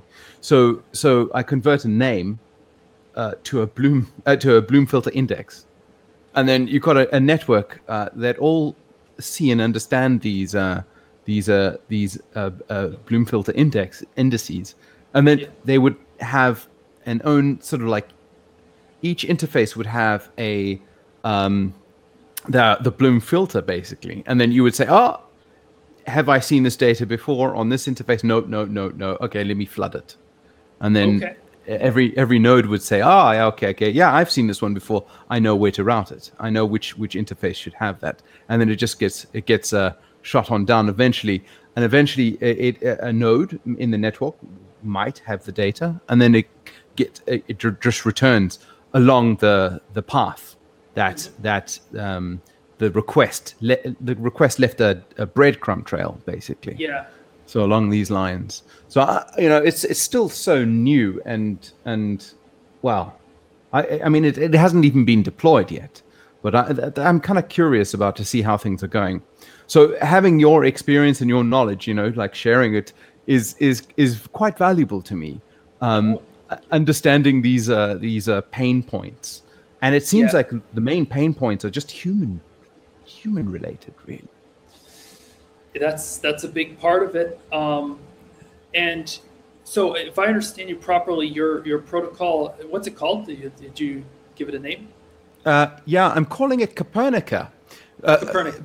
Because uh, it, I'm shifting. I'm shifting away from host-centric networking to data-centric networking, ah, or, yeah. or information-centric networking. Yeah, right. maybe you know about information-centric oh, networking. Content networking is uh, a very old um, there's a lot of research on it. It's been it, has been tried many times. Um, uh-huh. I, mean, IPFS is the newest one. Obviously, Freenet was uh, an, an, effort at content uh, networking. Um, content centric networking. Yeah, yeah, yeah. yeah. And the, what's your opinion? And like, like, yeah, you drill it, tear it apart, tear it apart. I'd love it. I'd love it to work because it's it's, it's really what we should do. Mm-hmm. I mean, we're I'm I'm being let's say cowardly here because I'm just saying well let's just stick to stick to sending packets between computers and that's it. Um, you know that's the content centric stuff is really where we'd love to be. The problem is that there's just there's a lot of problems that need to be solved like who's paying to host that content that's kind of thing i mean flat filecoin is is attempting to answer that where you would pay to put the content up um, is what about who do you call if that content doesn't get to you fast enough? There's no there's like you need that who do you call issue. Whereas you know if you go to um, a seat uh, like Facebook or something, keep using the example, but um, you go there and it doesn't load fast enough, well that's Mark Zuckerberg's problem, and that means that it's somebody else's. You know that that problem goes down the line, um, or it's your problem if it's your ISP. Um, but there's there is this who do you call answer here and with content centric you know you you risk to end up in the same situation as the DHT routing where there there you don't have that who do you call if you can answer that problem then i mean we're all going to be using your protocol in in 20 years anyway because it is fundamentally superior it's just that the the limitations of it and i mean I highly recommend reading about uh, some of the next generation internet research that's been done in Europe, as well as um, obviously, you know, the experience of Freenet, the experience of IPFS, um, and BitTorrent. BitTorrent's another example of uh, content networking, and they work really well um, in their contexts, but they've also had uh, limitations which made made it very hard to work. Now, I think that there, there's an opportunity for these things to work together. And I mean, people also talk about like people have asked me why did you not make CJDNS uh, anonymous like Tor?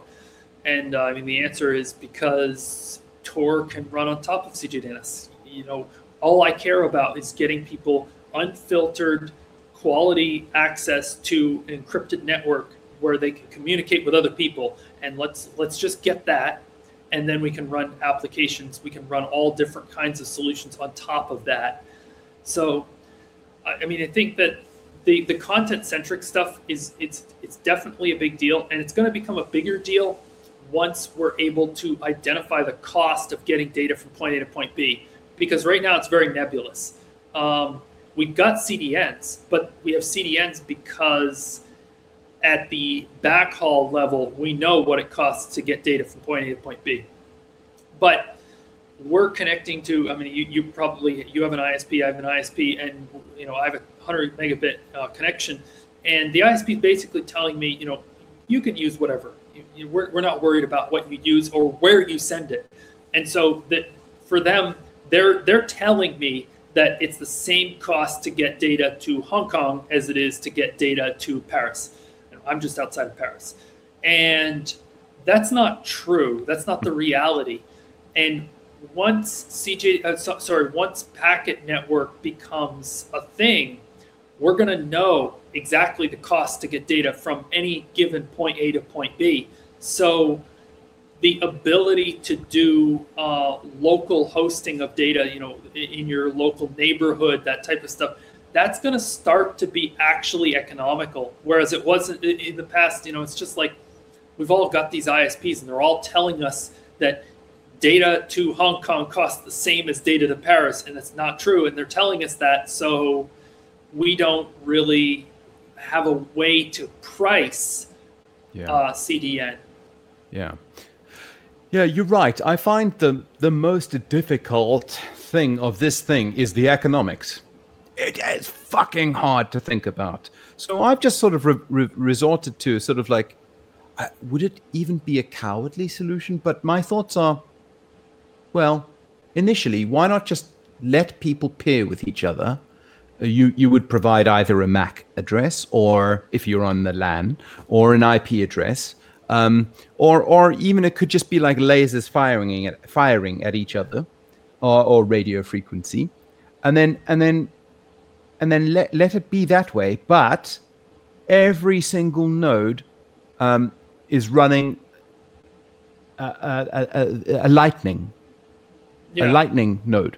So in that in that way, one is incentivized to to um, to keep your node up and running because you know it's paying you Bitcoin, right? So. Uh, right. um, and and yeah, I, I, and then maybe I'm shirking it, but like at that point, it's like let a solution evolve.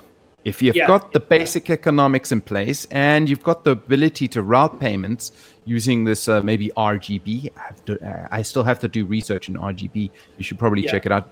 And oh yeah, I mean, it's it's in our white paper. I mean, we we mentioned that it can be a solution. I mean, we're looking in the direction of token strike, but uh, so that's our okay. our own. You know, make your own blockchain, build yeah. your own blockchain, bring your own blockchain um, solution. And but RGB is an alternative to that, obviously, uh, because yeah. yeah, you can you can just create those tokens.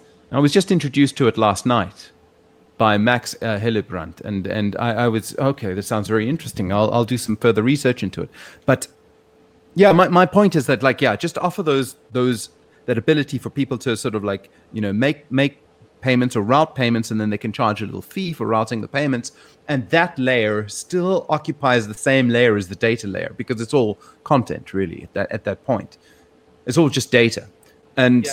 And then eventually maybe maybe nodes would say okay uh, you can peer with me but you need to pay me a certain amount of uh, like a, a, the equivalent of an ISP. So instead of like in my network, I don't want to have a global view of the network. I don't want to have that. I see it. I, it should be like, it should like my little node should be operating under my rules. Um, mm-hmm. I want to. I want to be able to shrink an ISP down to a single node, my node, and I and and and it has an immune system, and I can control the immune system, and I can say, okay, you can you and you and you compare with, I compare with you, you and you, and uh, if any of you guys start messing around, I'm just going to, you know, disconnect from you or shut you down or slow you down or something like that. So, yeah, I, I, yeah, I tell you, this is a really difficult domain, but it's it keeps you out of mischief. You know, it keeps you mulling yeah, about these things. And yeah, uh, I mean, if I was if there's one piece of advice that I would give is um, when you have a difficult economic problem uh, the one thing that you might want there's there's one like uh, tool that you may wish to use is a financial market.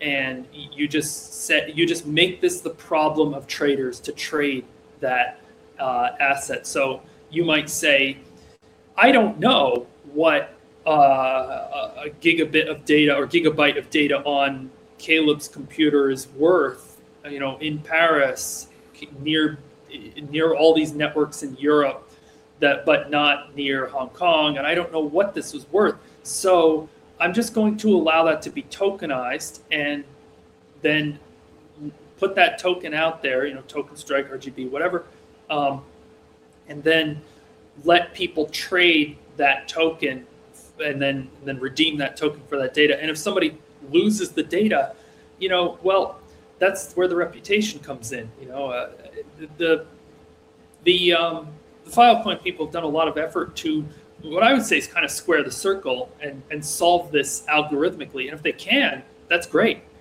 But it's easier to kind of just throw a financial market at it. And if you do that, it's, it's like that market will function because we know how they work.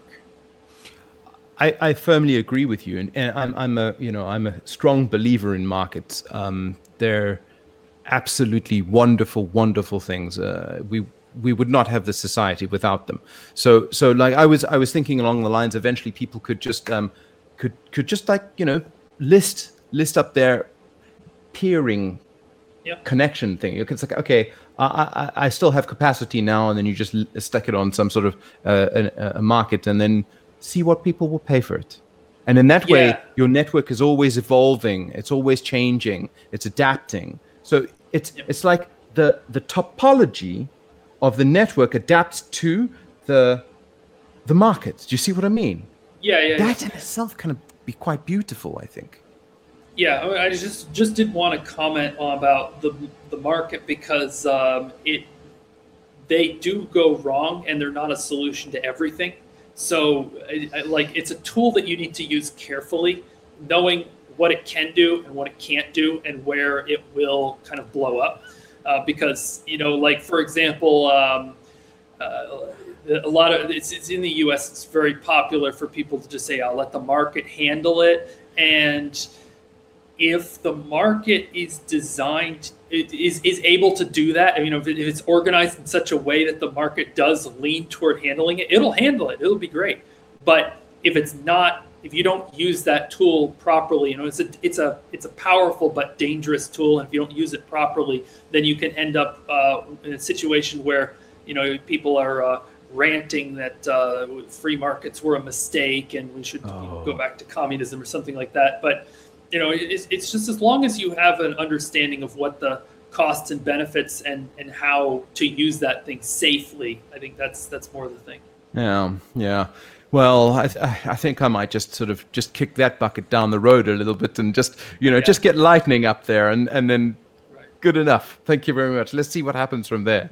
Um, a, a, lot can be done just with the with a with a you know a hash time lock contract or or or maybe even RGB. I still need to go into this. I'm, I'm thinking of um, interviewing the the author of uh, RGB just to get an understanding of what's oh, going that on. would there. be that would be fantastic because yeah, my understanding is still cursory about it. My what I understand from it is that you're able to create lightning um, contracts where if you if you're tracing a satoshi through the network, you know, as per the colored coin model you're able to create these lightning contracts where at any point if that contract uh, executes or blows up or whatever that particular satoshi in, in accordance with your tracing process will end up in the hands of the right person. So you know, that's that's super powerful if you can do it. The only thing i would say is a limitation there is that you need to create that satoshi to begin with. And so when you create it and also when you set up these these agreements you know you're you're you're paying some transaction fees there. But that's very small in comparison to you know the ability to transact. I think that at the end of the day token strike will outscale it just because you know bring your own blockchain. There's nothing that scales more than a completely isolated blockchain. Um, but I mean, I, I think that RGB is still a serious contender for uh, the future of tokenizing uh, assets. Okay. Okay. Right. Token strike. And I, and you got a paper up there, right? I can read it, or is it subsection of, of a paper or something? Or is you it just can, in your head? No, no. Um, it, it is. There's there's a couple places you can look. You can look at the white paper of Packet. So you go to okay. pkt.cash and you click up in the upper right white paper, and right. then there is a paragraph that just says what roughly token strike would do. Yeah. And then if you want to read the spec of of it, you know the requirements, then you can go to um, the uh, packet pkt-cash um, GitHub uh, group, and then inside of that GitHub group, there's a, um, a repository called ns-projects, and this is the network steward uh, repository where all the records are kept. So that's the that's the place to audit. And um, under there's inside of there there's a, a, a group called uh, sorry a, a file called uh, tokenstrike.md in the project list, and it's an accepted project. It hasn't received any funding yet because it didn't ask for any prepayment and it hasn't um, hasn't achieved any results yet.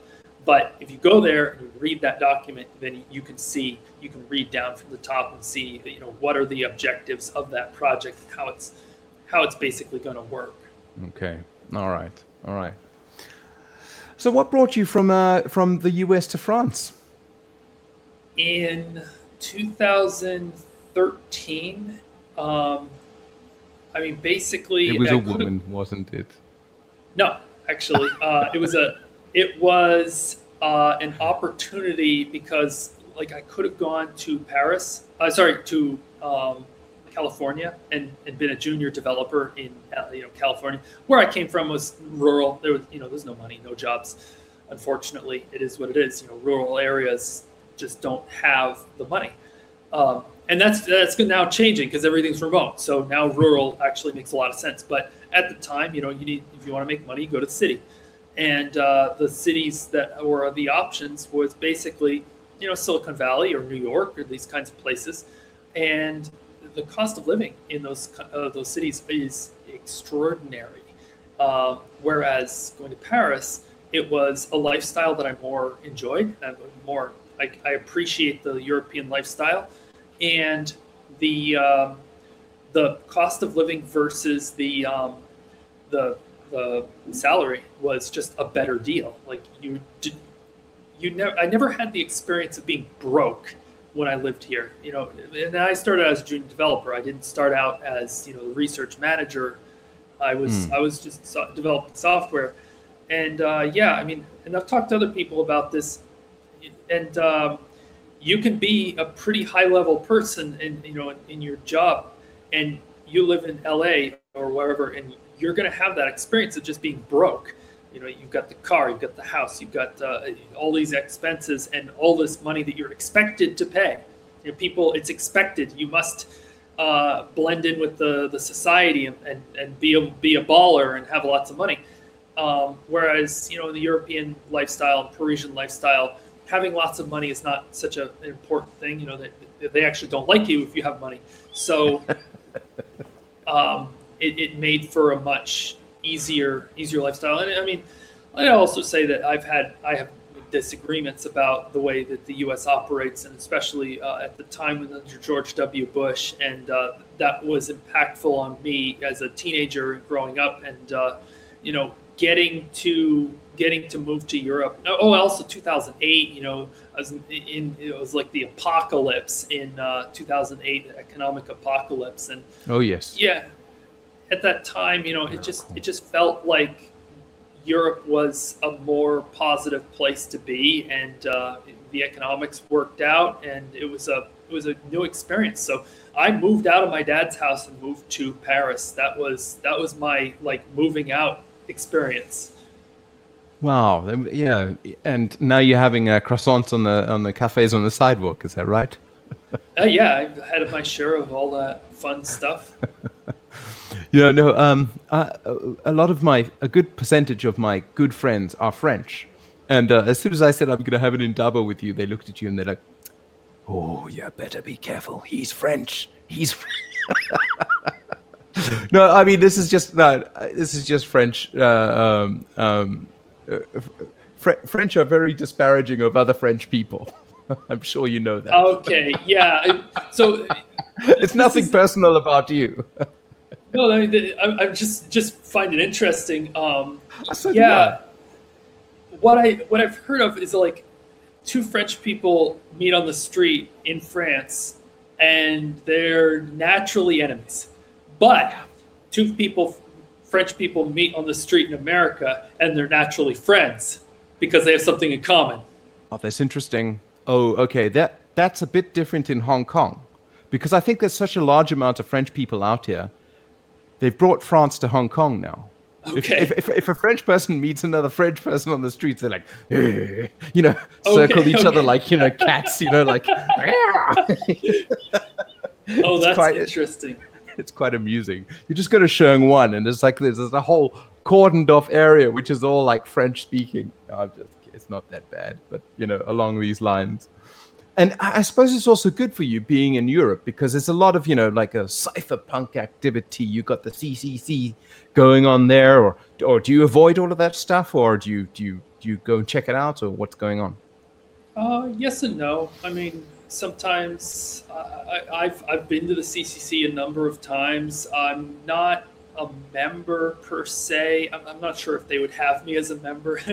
um, I uh, you know, I, and I like I like the way they do things more than the way the American uh, hacker uh, community, the American hacker community is just just so focused on breaking things, and and that's not sustainable. Um, and also, it, you know, it's it's very spooky. Uh, there's just like, you know, the kind of the joke is the DEF CON is the biggest uh, C, uh, not C, NSA recruiting uh, event. You know, it's it's like all the, everybody. It's it's very you know um, macho and very like I can hack your computer kind of thing. And so in that context, I, I very much appreciate the the CCC as being an art focused and Yeah. um, more you know more my speed of things. But, But, also in uh, Germany, they've got you know there's entire networks. There's an, there's entire groups of people who are are very uh, supportive of creating these you know separate internets, you know different you know Wi-Fi uh, uh, communication pathways. You know they're more than willing to pull fiber uh, through Yeah. through through through the drainage if they if they need to or have to. You know it, it's it's a it's a it's quite a nice little culture and and you know there's a more respected you know, privacy is more respected out there. I think this is Oh, a yeah. lot more along your lines of, of, of thinking too. But doesn't that make you a bit complacent? Um, well, I'll, I'll, I'll, I'm, I want to dig into that complacent a little bit more, but I, I was just going to make a comment that Germans. Okay. I mean, I could never really live in that culture because um, I can't I can't stand the the level of rules of, of uh, I know. restrictions that are are accepted in that culture. Yeah. Um, I, I much more I get along with French because you know the French French are just anarchists by nature. Viva Um, la France, revolution. Yeah, exactly. Me too. exactly. I, I, I, that's, I love that too. Um, whereas, yeah, I mean, Germans and Swiss, I just have to understand that as much as I, I appreciate what they're able to do together, you know, I, I've heard a story. I've I spoke with a, a friend. and He lives in a um, in a, a house where everybody share uh, puts their salary, their entire salary, into a into a pot that that funds this whole community house, and Oh, uh, wow. and yeah, yeah, exactly. That that's the level of coordination that these people are able to achieve, and I'm just like in awe because it's not something that I would ever be able to do myself. You know, for me, I have the I have too much the American. Uh, I need to uh, what's mine is mine, and so on and so forth. But um, like with that level of coordination between people, they're able to achieve really, really incredible things. Yeah. So I just have to look on from the side and say, "Wow, that's that's amazing." Give them applause from the sidelines, right? Like, I could never run your marathon. Exactly. dig into the dig into the complacent comment. Um, so I want to understand what do you mean? Uh, what, how, Oh, do you- because uh, what I mean by that is, you know, coming growing up in South Africa, um, uh, you know, we also had shit internet, and I've always been thinking about how how to make you know sort of rogue sort of guerrilla internet and and and along these lines, and you know, c- coming coming to Hong Kong. All of that sort of fell away because the internet infrastructure is so damn good out here. And then it was, I think it sort of like fired up. Um, what with all the protests and, and the, the Chinese government taking over and all that sort of stuff. Um, and you know that one of the main reasons I came out to Hong Kong because because the internet is so good, it and Yeah. and having the internet taken away from me, it's it's I'm gonna pull out I'm gonna pull out my my my my knives. I'm going to fight for it. You see, so I've I've no no longer complacent.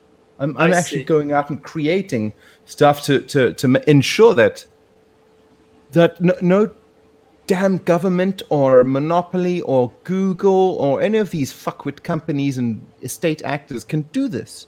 Yeah. So I mean, I think that we're we're in brothers in arms on this uh, on this matter because I mean, you know, Packet is fundamentally about making encrypted network that covers the whole the whole internet, uh, the whole world. Um, and if anybody wants to block that, then it's it's basically just the black market economy of of getting around that block. You know, the Chinese government couldn't block uh, Bitcoin mining in China. They did what they could, but crypto is still a huge thing. And so, connecting crypto to freedom of speech and uh, freedom of communication is a way that uh, you know, we can make that something that's actually unstoppable. So, I mean, on complacency, yeah, you're right. I have 100 megabit internet at the house. I'm considering buying another internet for my business so that I have uh, dual uh, connections into the house. Um, and I'm, I'm paying 50 bucks a month for 100. And I could just pay a little more and get a gigabit, or even they even have 10 gigabit here that you can you can get from this provider. Although, I think if I got 10 gigabit, I'd use it, and if I used it, I'd probably get a call and be like, "What are you doing?"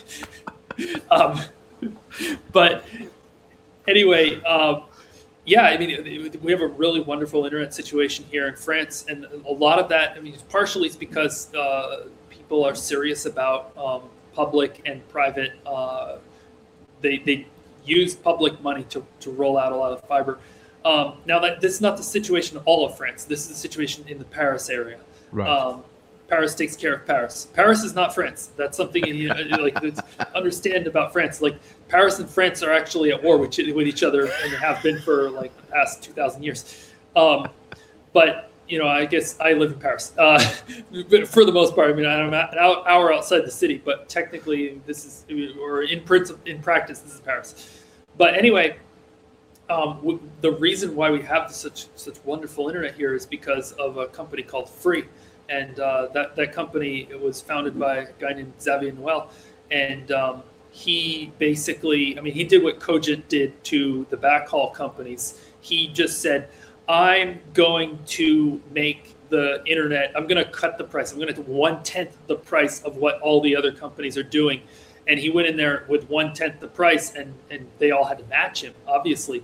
And he really put a massive amount of pressure on um, France Telecom, which is Orange, and uh, the Bouygues and the other the other uh, incumbents, um, uh, Numericable, and um, you know he pushed the price. Uh, individually like alone that company pushed the price of internet down in the entire you know Paris area and I mean around all France, just uh, just by entering that market and and insisting to continue to innovate and continue to make things faster. And like the lesson to learn is that um, new entrants are what make a market. Um, uh, what that, that's what makes a market dynamic. You know, if you can have 10 participants in a market, but if it's the same 10 that have been there 100 years ago, Hmm. they're all going to have some kind of agreements with each other about not competing too much.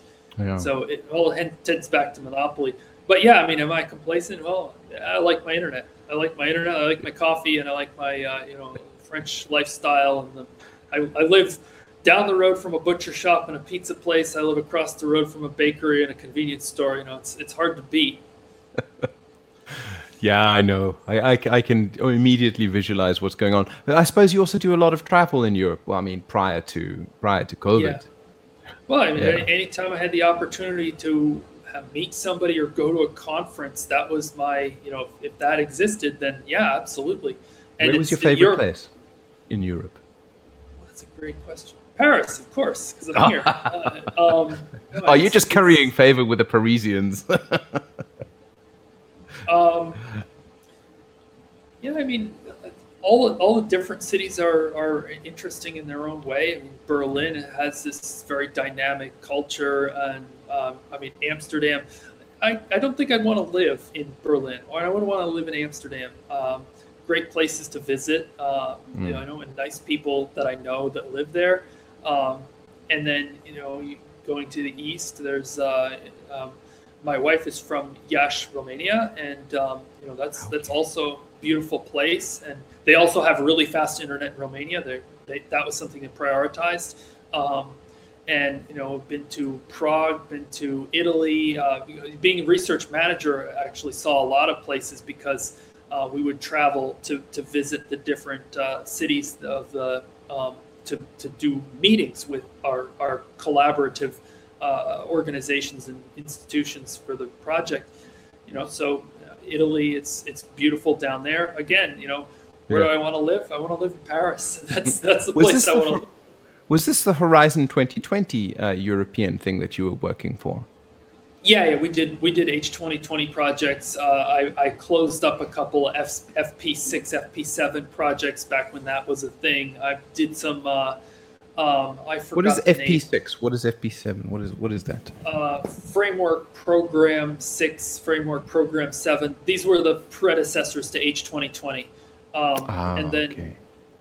there was also French funding bodies. Uh, I, I, don't remember the name, but there was a there were a number of, of French, uh, well, BPI uh, was French. French really know how to do research projects. They, they founded a bank just to fund research projects. Like they founded Bank of Public Investments. So you know when you did a research project with the French, they they definitely knew how to do the paperwork aspect of it. Yeah, so the Horizon 2020, I mean, it, it, that seemed to be like the one that channeled like, uh, oh, billions of euros. And then there were a number of subsidiaries, um, uh, organizations, which is which was associated with them. And it was the, it would be their responsibility to to to go through the the, the applications and then give. Right. And your responsibility would to be find these to find these subsidiaries. Is that correct? Um, at the time that I was involved, that the subsidiaries was not such a big thing. So oh. we were going directly to the European Union as, as a group. We would be a group of six to 10 or six to 12 uh, institutions, universities, companies, uh, small businesses. And um, we would go into this uh, and, and we would we would actually have to go to Brussels and explain ourselves uh, to explain how we how we did the project and, and show what the results were. Now, the subsidiary is a brilliant move, and like that has in- improved the quality of research. I mean, my opinion is tenfold to have these these entities who, again, they bring the administration aspect and they can break it out into 20k 50k even 10k 5k projects and then they can allocate that money to these individual open source developers who are in the trenches typing code and that don't really know how to write an 80 page proposal and uh, and get together with uh, you know 10 other organizations and then go to Brussels and explain and so having like uh, these these organizations has really been positive. Now these are the organizations who I'm trying to to to convince to work with us on the packet project so that they can actually manage network steward projects because I've seen what they've been able to do and it is very uh, it's fantastic. Yeah, I, on on the receiving end of of because um, I, I also uh, made an application to NLNet for this project which I did and I always shut down. I think I got past the, far, the first stage and then afterwards I was shut down. I think was it yep. Michael? Michael told me to. He said like no no not no, just no. Thank you very much, yeah. but no. Ah. So I was like, I, I think that was the last time I just sort of like, because NLNet is like you know one of the old guard of of you know the old school internet and and and being sort of turned down. I mean, it's not it's not bitter grapes, it's not sour grapes or anything. I mean, everybody's got it's difficult enough to to to do this sort of stuff. But when I was like, when NLNet turned me down, that was a bit of a wake up moment for me because I was like, yeah. this is this is one of the bastions of the free internet, and this potential future internet candidate got shut down. So I was like, okay, I'm not going to ever rely on funding from any organization ever again. I'm never going to do this thing. It's just like, okay, that's it. Uh, this is Well- all done by myself. Uh, I- because I think it was the it was the straw that broke my back. Yeah, I mean, I, I think that that's that's not the right attitude because um, we. Do you know how much time you waste? Um, I could be writing code. Yeah. Oh Yeah, no, just going from from from from from different funding organizations to it, okay. just fuck it. I could I could just do it myself and what you know you whatever whichever way works out in the end but i mean i did a lot of typing.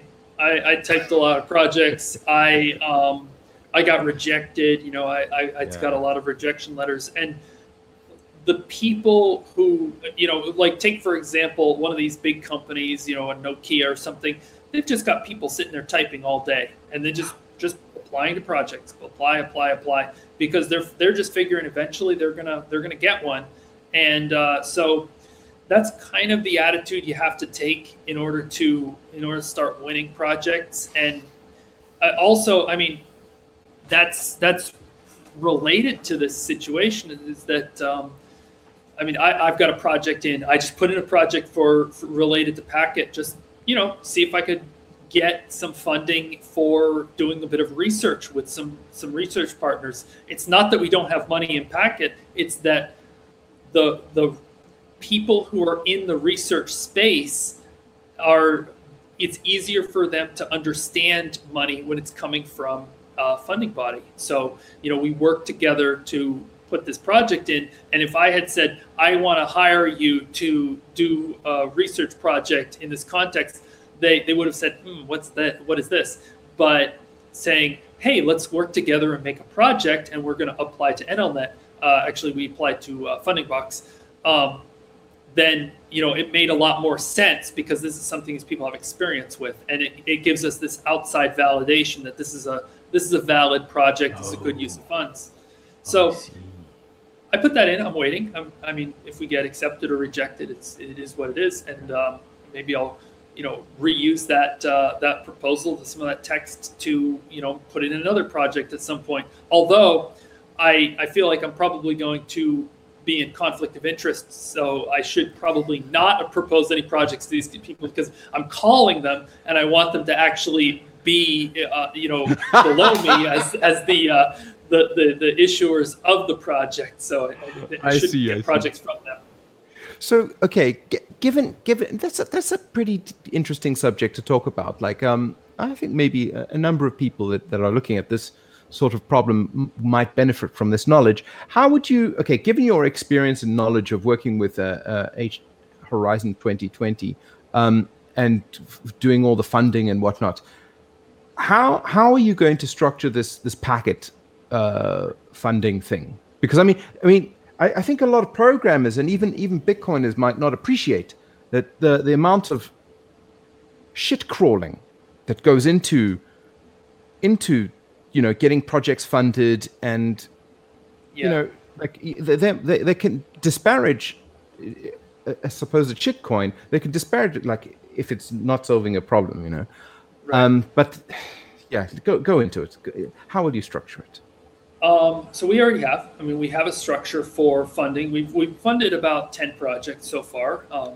and the the funding structure is, um, you you need to fill out basically a, a markdown file, which is your application, and Yeah.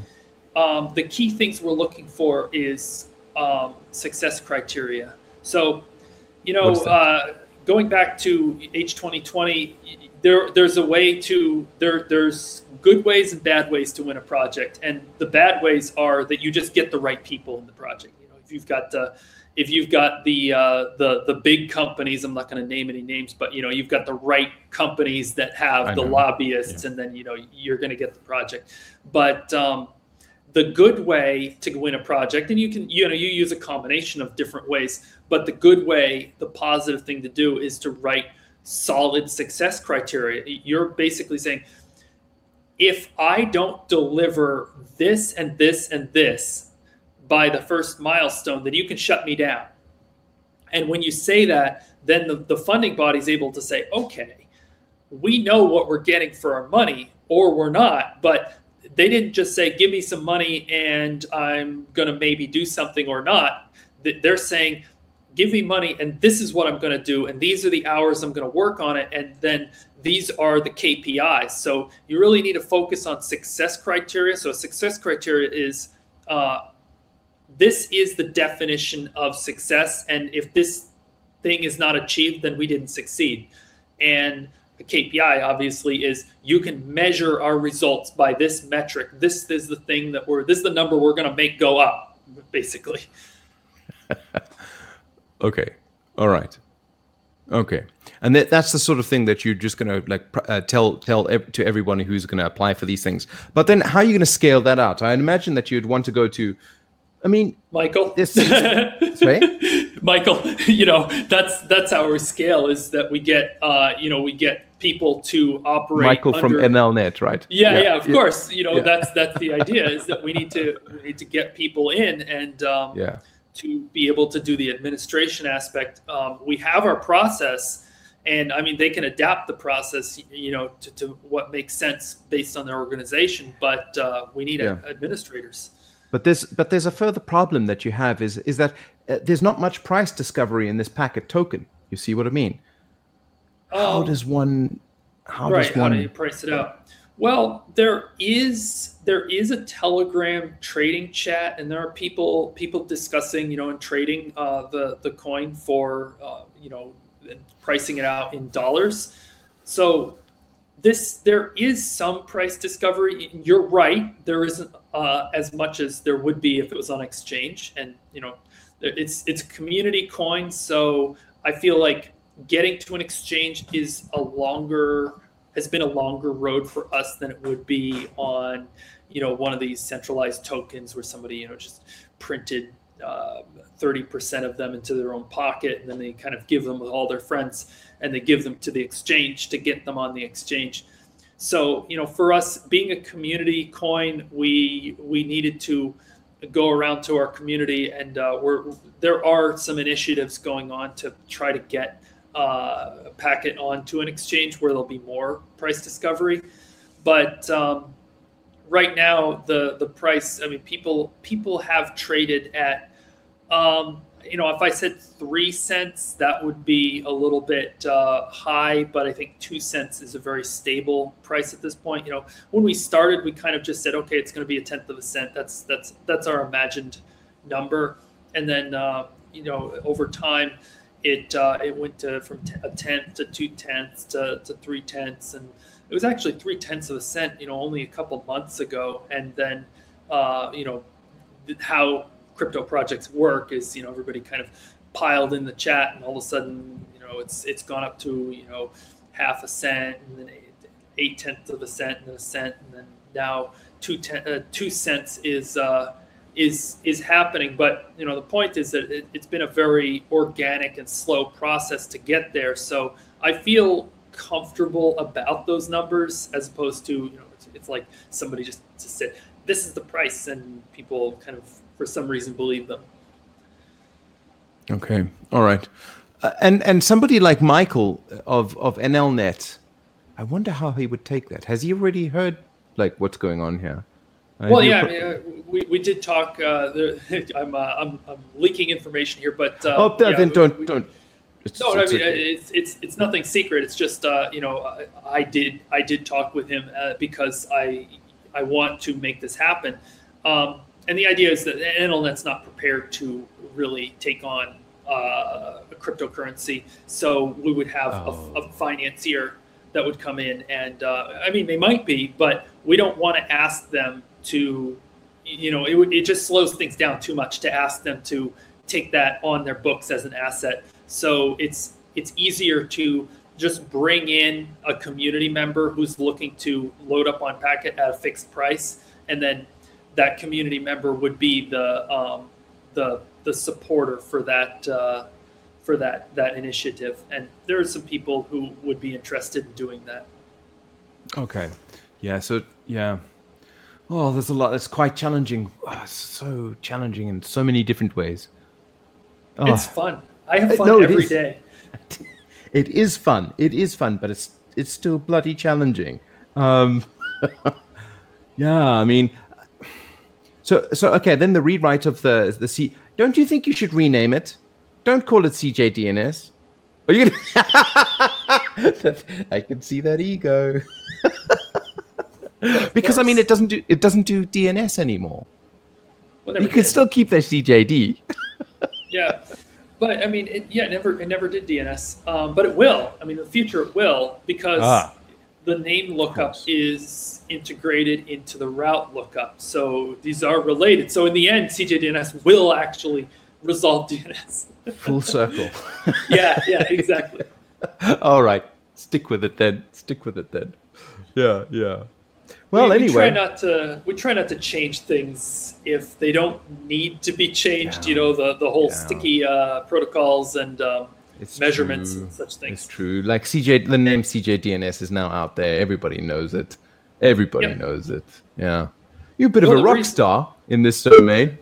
I suppose so. I mean, the reason why uh, CJDNS stuck, I mean, originally it was going to be a, a DNS router, a DNS uh, server, but uh, I started working on the code, and, uh, and it actually came from a, an IRC channel called uh, DNS P2P, and that was created by um, brokep, uh, aka Peter Sunde of uh, the Pirate Bay fame, and Yeah. he started that channel in 2010, I believe, late 2010. He started that IRC channel and said, "We need a solution to DNS," and that was where a lot of people started getting together and talking.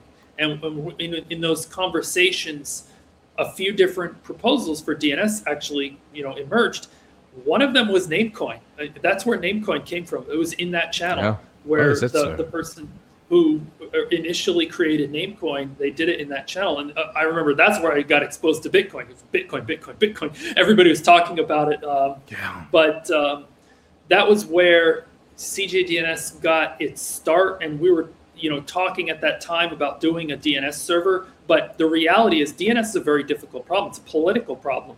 Who owns a domain is is a political question, and if you can just grab a domain that really is somebody else's uh, their their name and you're just taking that and then disparaging them or you're running malware or that that kind of stuff like that's the, these are the problems that have been plaguing fully decentralized DNS and Mm. because it's such a political problem you know it was something that had once I understood it I said okay we're going to solve routing instead How are you going to solve it now? Now that you know, I mean, okay, so so the main the main issue is like I have a name, um, say cup and um, or microphone, um, and now I own this name, right? so How, we're gonna we're gonna punt this problem, and we're gonna punt it to the cloud ISPs. So you'll just resolve DNS with them. They'll probably resolve it with ICANN. Um, I'd love it if they'd also do .bit domains because then that would loop Namecoin back into the mix. You know, because Namecoin is a great project, um, and you know I know I know Jeremy and uh, they're actually funded with the NLNet now. Um, again, example like these crypto projects that when you don't have an explicit method to fund the development of the project, then the developers have their hat in their hands. yeah, yeah, yeah, yeah. No, the way the way I the way I I approached this particular problem was like, yeah, fuck it, I'm just going to put your public key. uh, Yep. prepend it to everything, and this this gives the uniqueness. And of Yep. course, the data is signed. So in the, in this way, like you can have your public key microphone, and I have my public key microphone, and the two will never conflict. And of course, the data will never route anything that doesn't check the sign. You know, doesn't doesn't doesn't pass a sign a signature check. That's an easy solution. That gives you links that will Yeah. always work. You know, Yeah. uh, so that's that's incredibly good. Um, for some reason, people don't like that. People like Ah. I know, I know. But this, my, my, my, the way to reason with that would would be like, okay, and maybe on a software level, you can have the equivalent of an address book. So I would just type in CJDN, CJD colon microphone, Right. and then there would be Yeah, a yeah. lookup, but it would be a local lookup, and the only lookup would be to convert CJD to your pri- your public key, and then that goes out onto the network. You know, we did a lot of research on that topic is GNUnet. Um, they they had this pet name system where you could define the name of something yourself, and then there was this delegated pet names. Um, I don't know how well it worked. I mean, it didn't it didn't work as well as ICANN. I think the problem with, with ICANN is that like if so the problem with Namecoin is that if you're going to pay for a name, you might as well pay for a name on ICANN where everybody can just resolve it instantly. And I mean that that was just the death of Namecoin. And then you know the pet name system and, and GNUnet. I think GNUnet is really really interesting. A lot of interesting research going on there. Um, it's it's it should get more press than it does. Um, but uh, yeah, they, they, attempted to solve this. I think um, maybe it doesn't get as much press as it, or it doesn't get as much attention as it ought to for for the quality of research because um, they try to solve every problem from layer one all the way to layer seven, and uh, you know it, it's like you you must use the GNU blah blah blah for everything in the GNU net world. I, am ju- I'm just kind of riffing here, but well, uh, you're not really. Because there is that element of like a strong ideological sort of yeah. drive in that in that field in that area, which is you know it, it's done a lot of benefit to the world, but you know too strong an ideology ideology for everything can be can have negative sides too. I think. Yeah, but I mean, it's positive from a research perspective because all the things that are learned there can be reapplied in a more um, what's what's the word um, more reasonable what's the, it's like uh, realistic uh, r- realistic context where you know it Yeah. can be industrialized That's interesting. You see it that way. Yeah, that's very forgiving of you. I, i'm a fan and of practical. research Eh? yeah yeah practical that's the word i'm looking for I- but i'm a fan of research i'm a fan of the idea that you do you do fundamental research you you learn things and then you take those things and you turn them around and you try to industrialize them. And not everybody's going to do the same thing.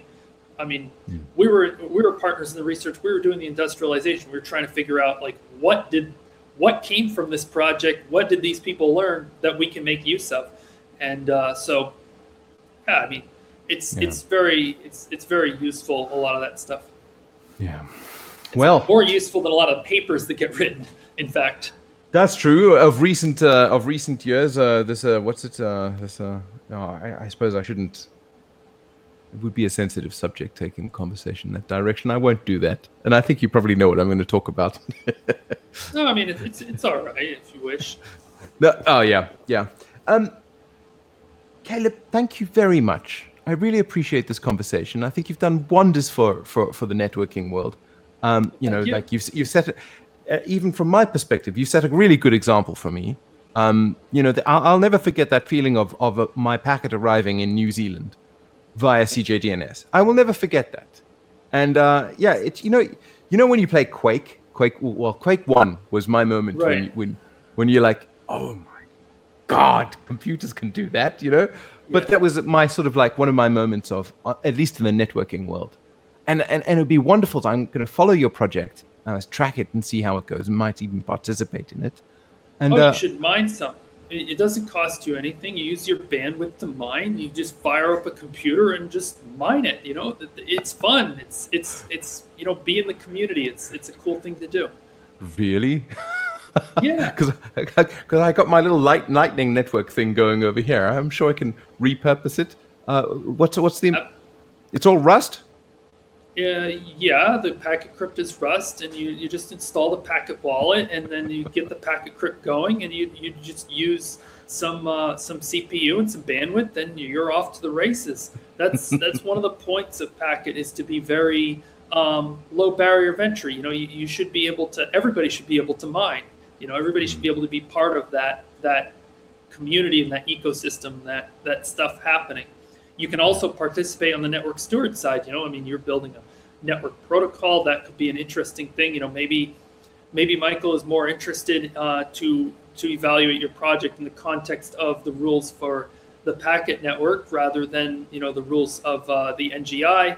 You know, there's there's lots of ways, and you know, it's it's important for Packet that we continue to finance the build out of the, the the roadmap and mesh networking and research and development on this in general. So there's a lot of opportunities from just mining, packet holding, uh, building some of the tech, building some of your own tech, doing the research, writing even papers. You know, there's all kinds of things that can be done in this community. How about that? And maybe we should we could we could think of that. Um, like I, I don't I don't know if Copernica would. You mentioned that you thought uh, CJDNS was you know you, you, said you were being a bit cowardly, right? Uh, in the sense that you, uh, uh, you know you, you, you like the idea of content centric, but the whole shift of the of the the middle west, the center west would be yeah. you feel too much, right? Uh, yeah, I mean, let's be cowardly because we can get things done. That's yeah, no, I understand. I understand that. So I, I, I would have imagined that something like Copernica would be too dramatic, too ambitious.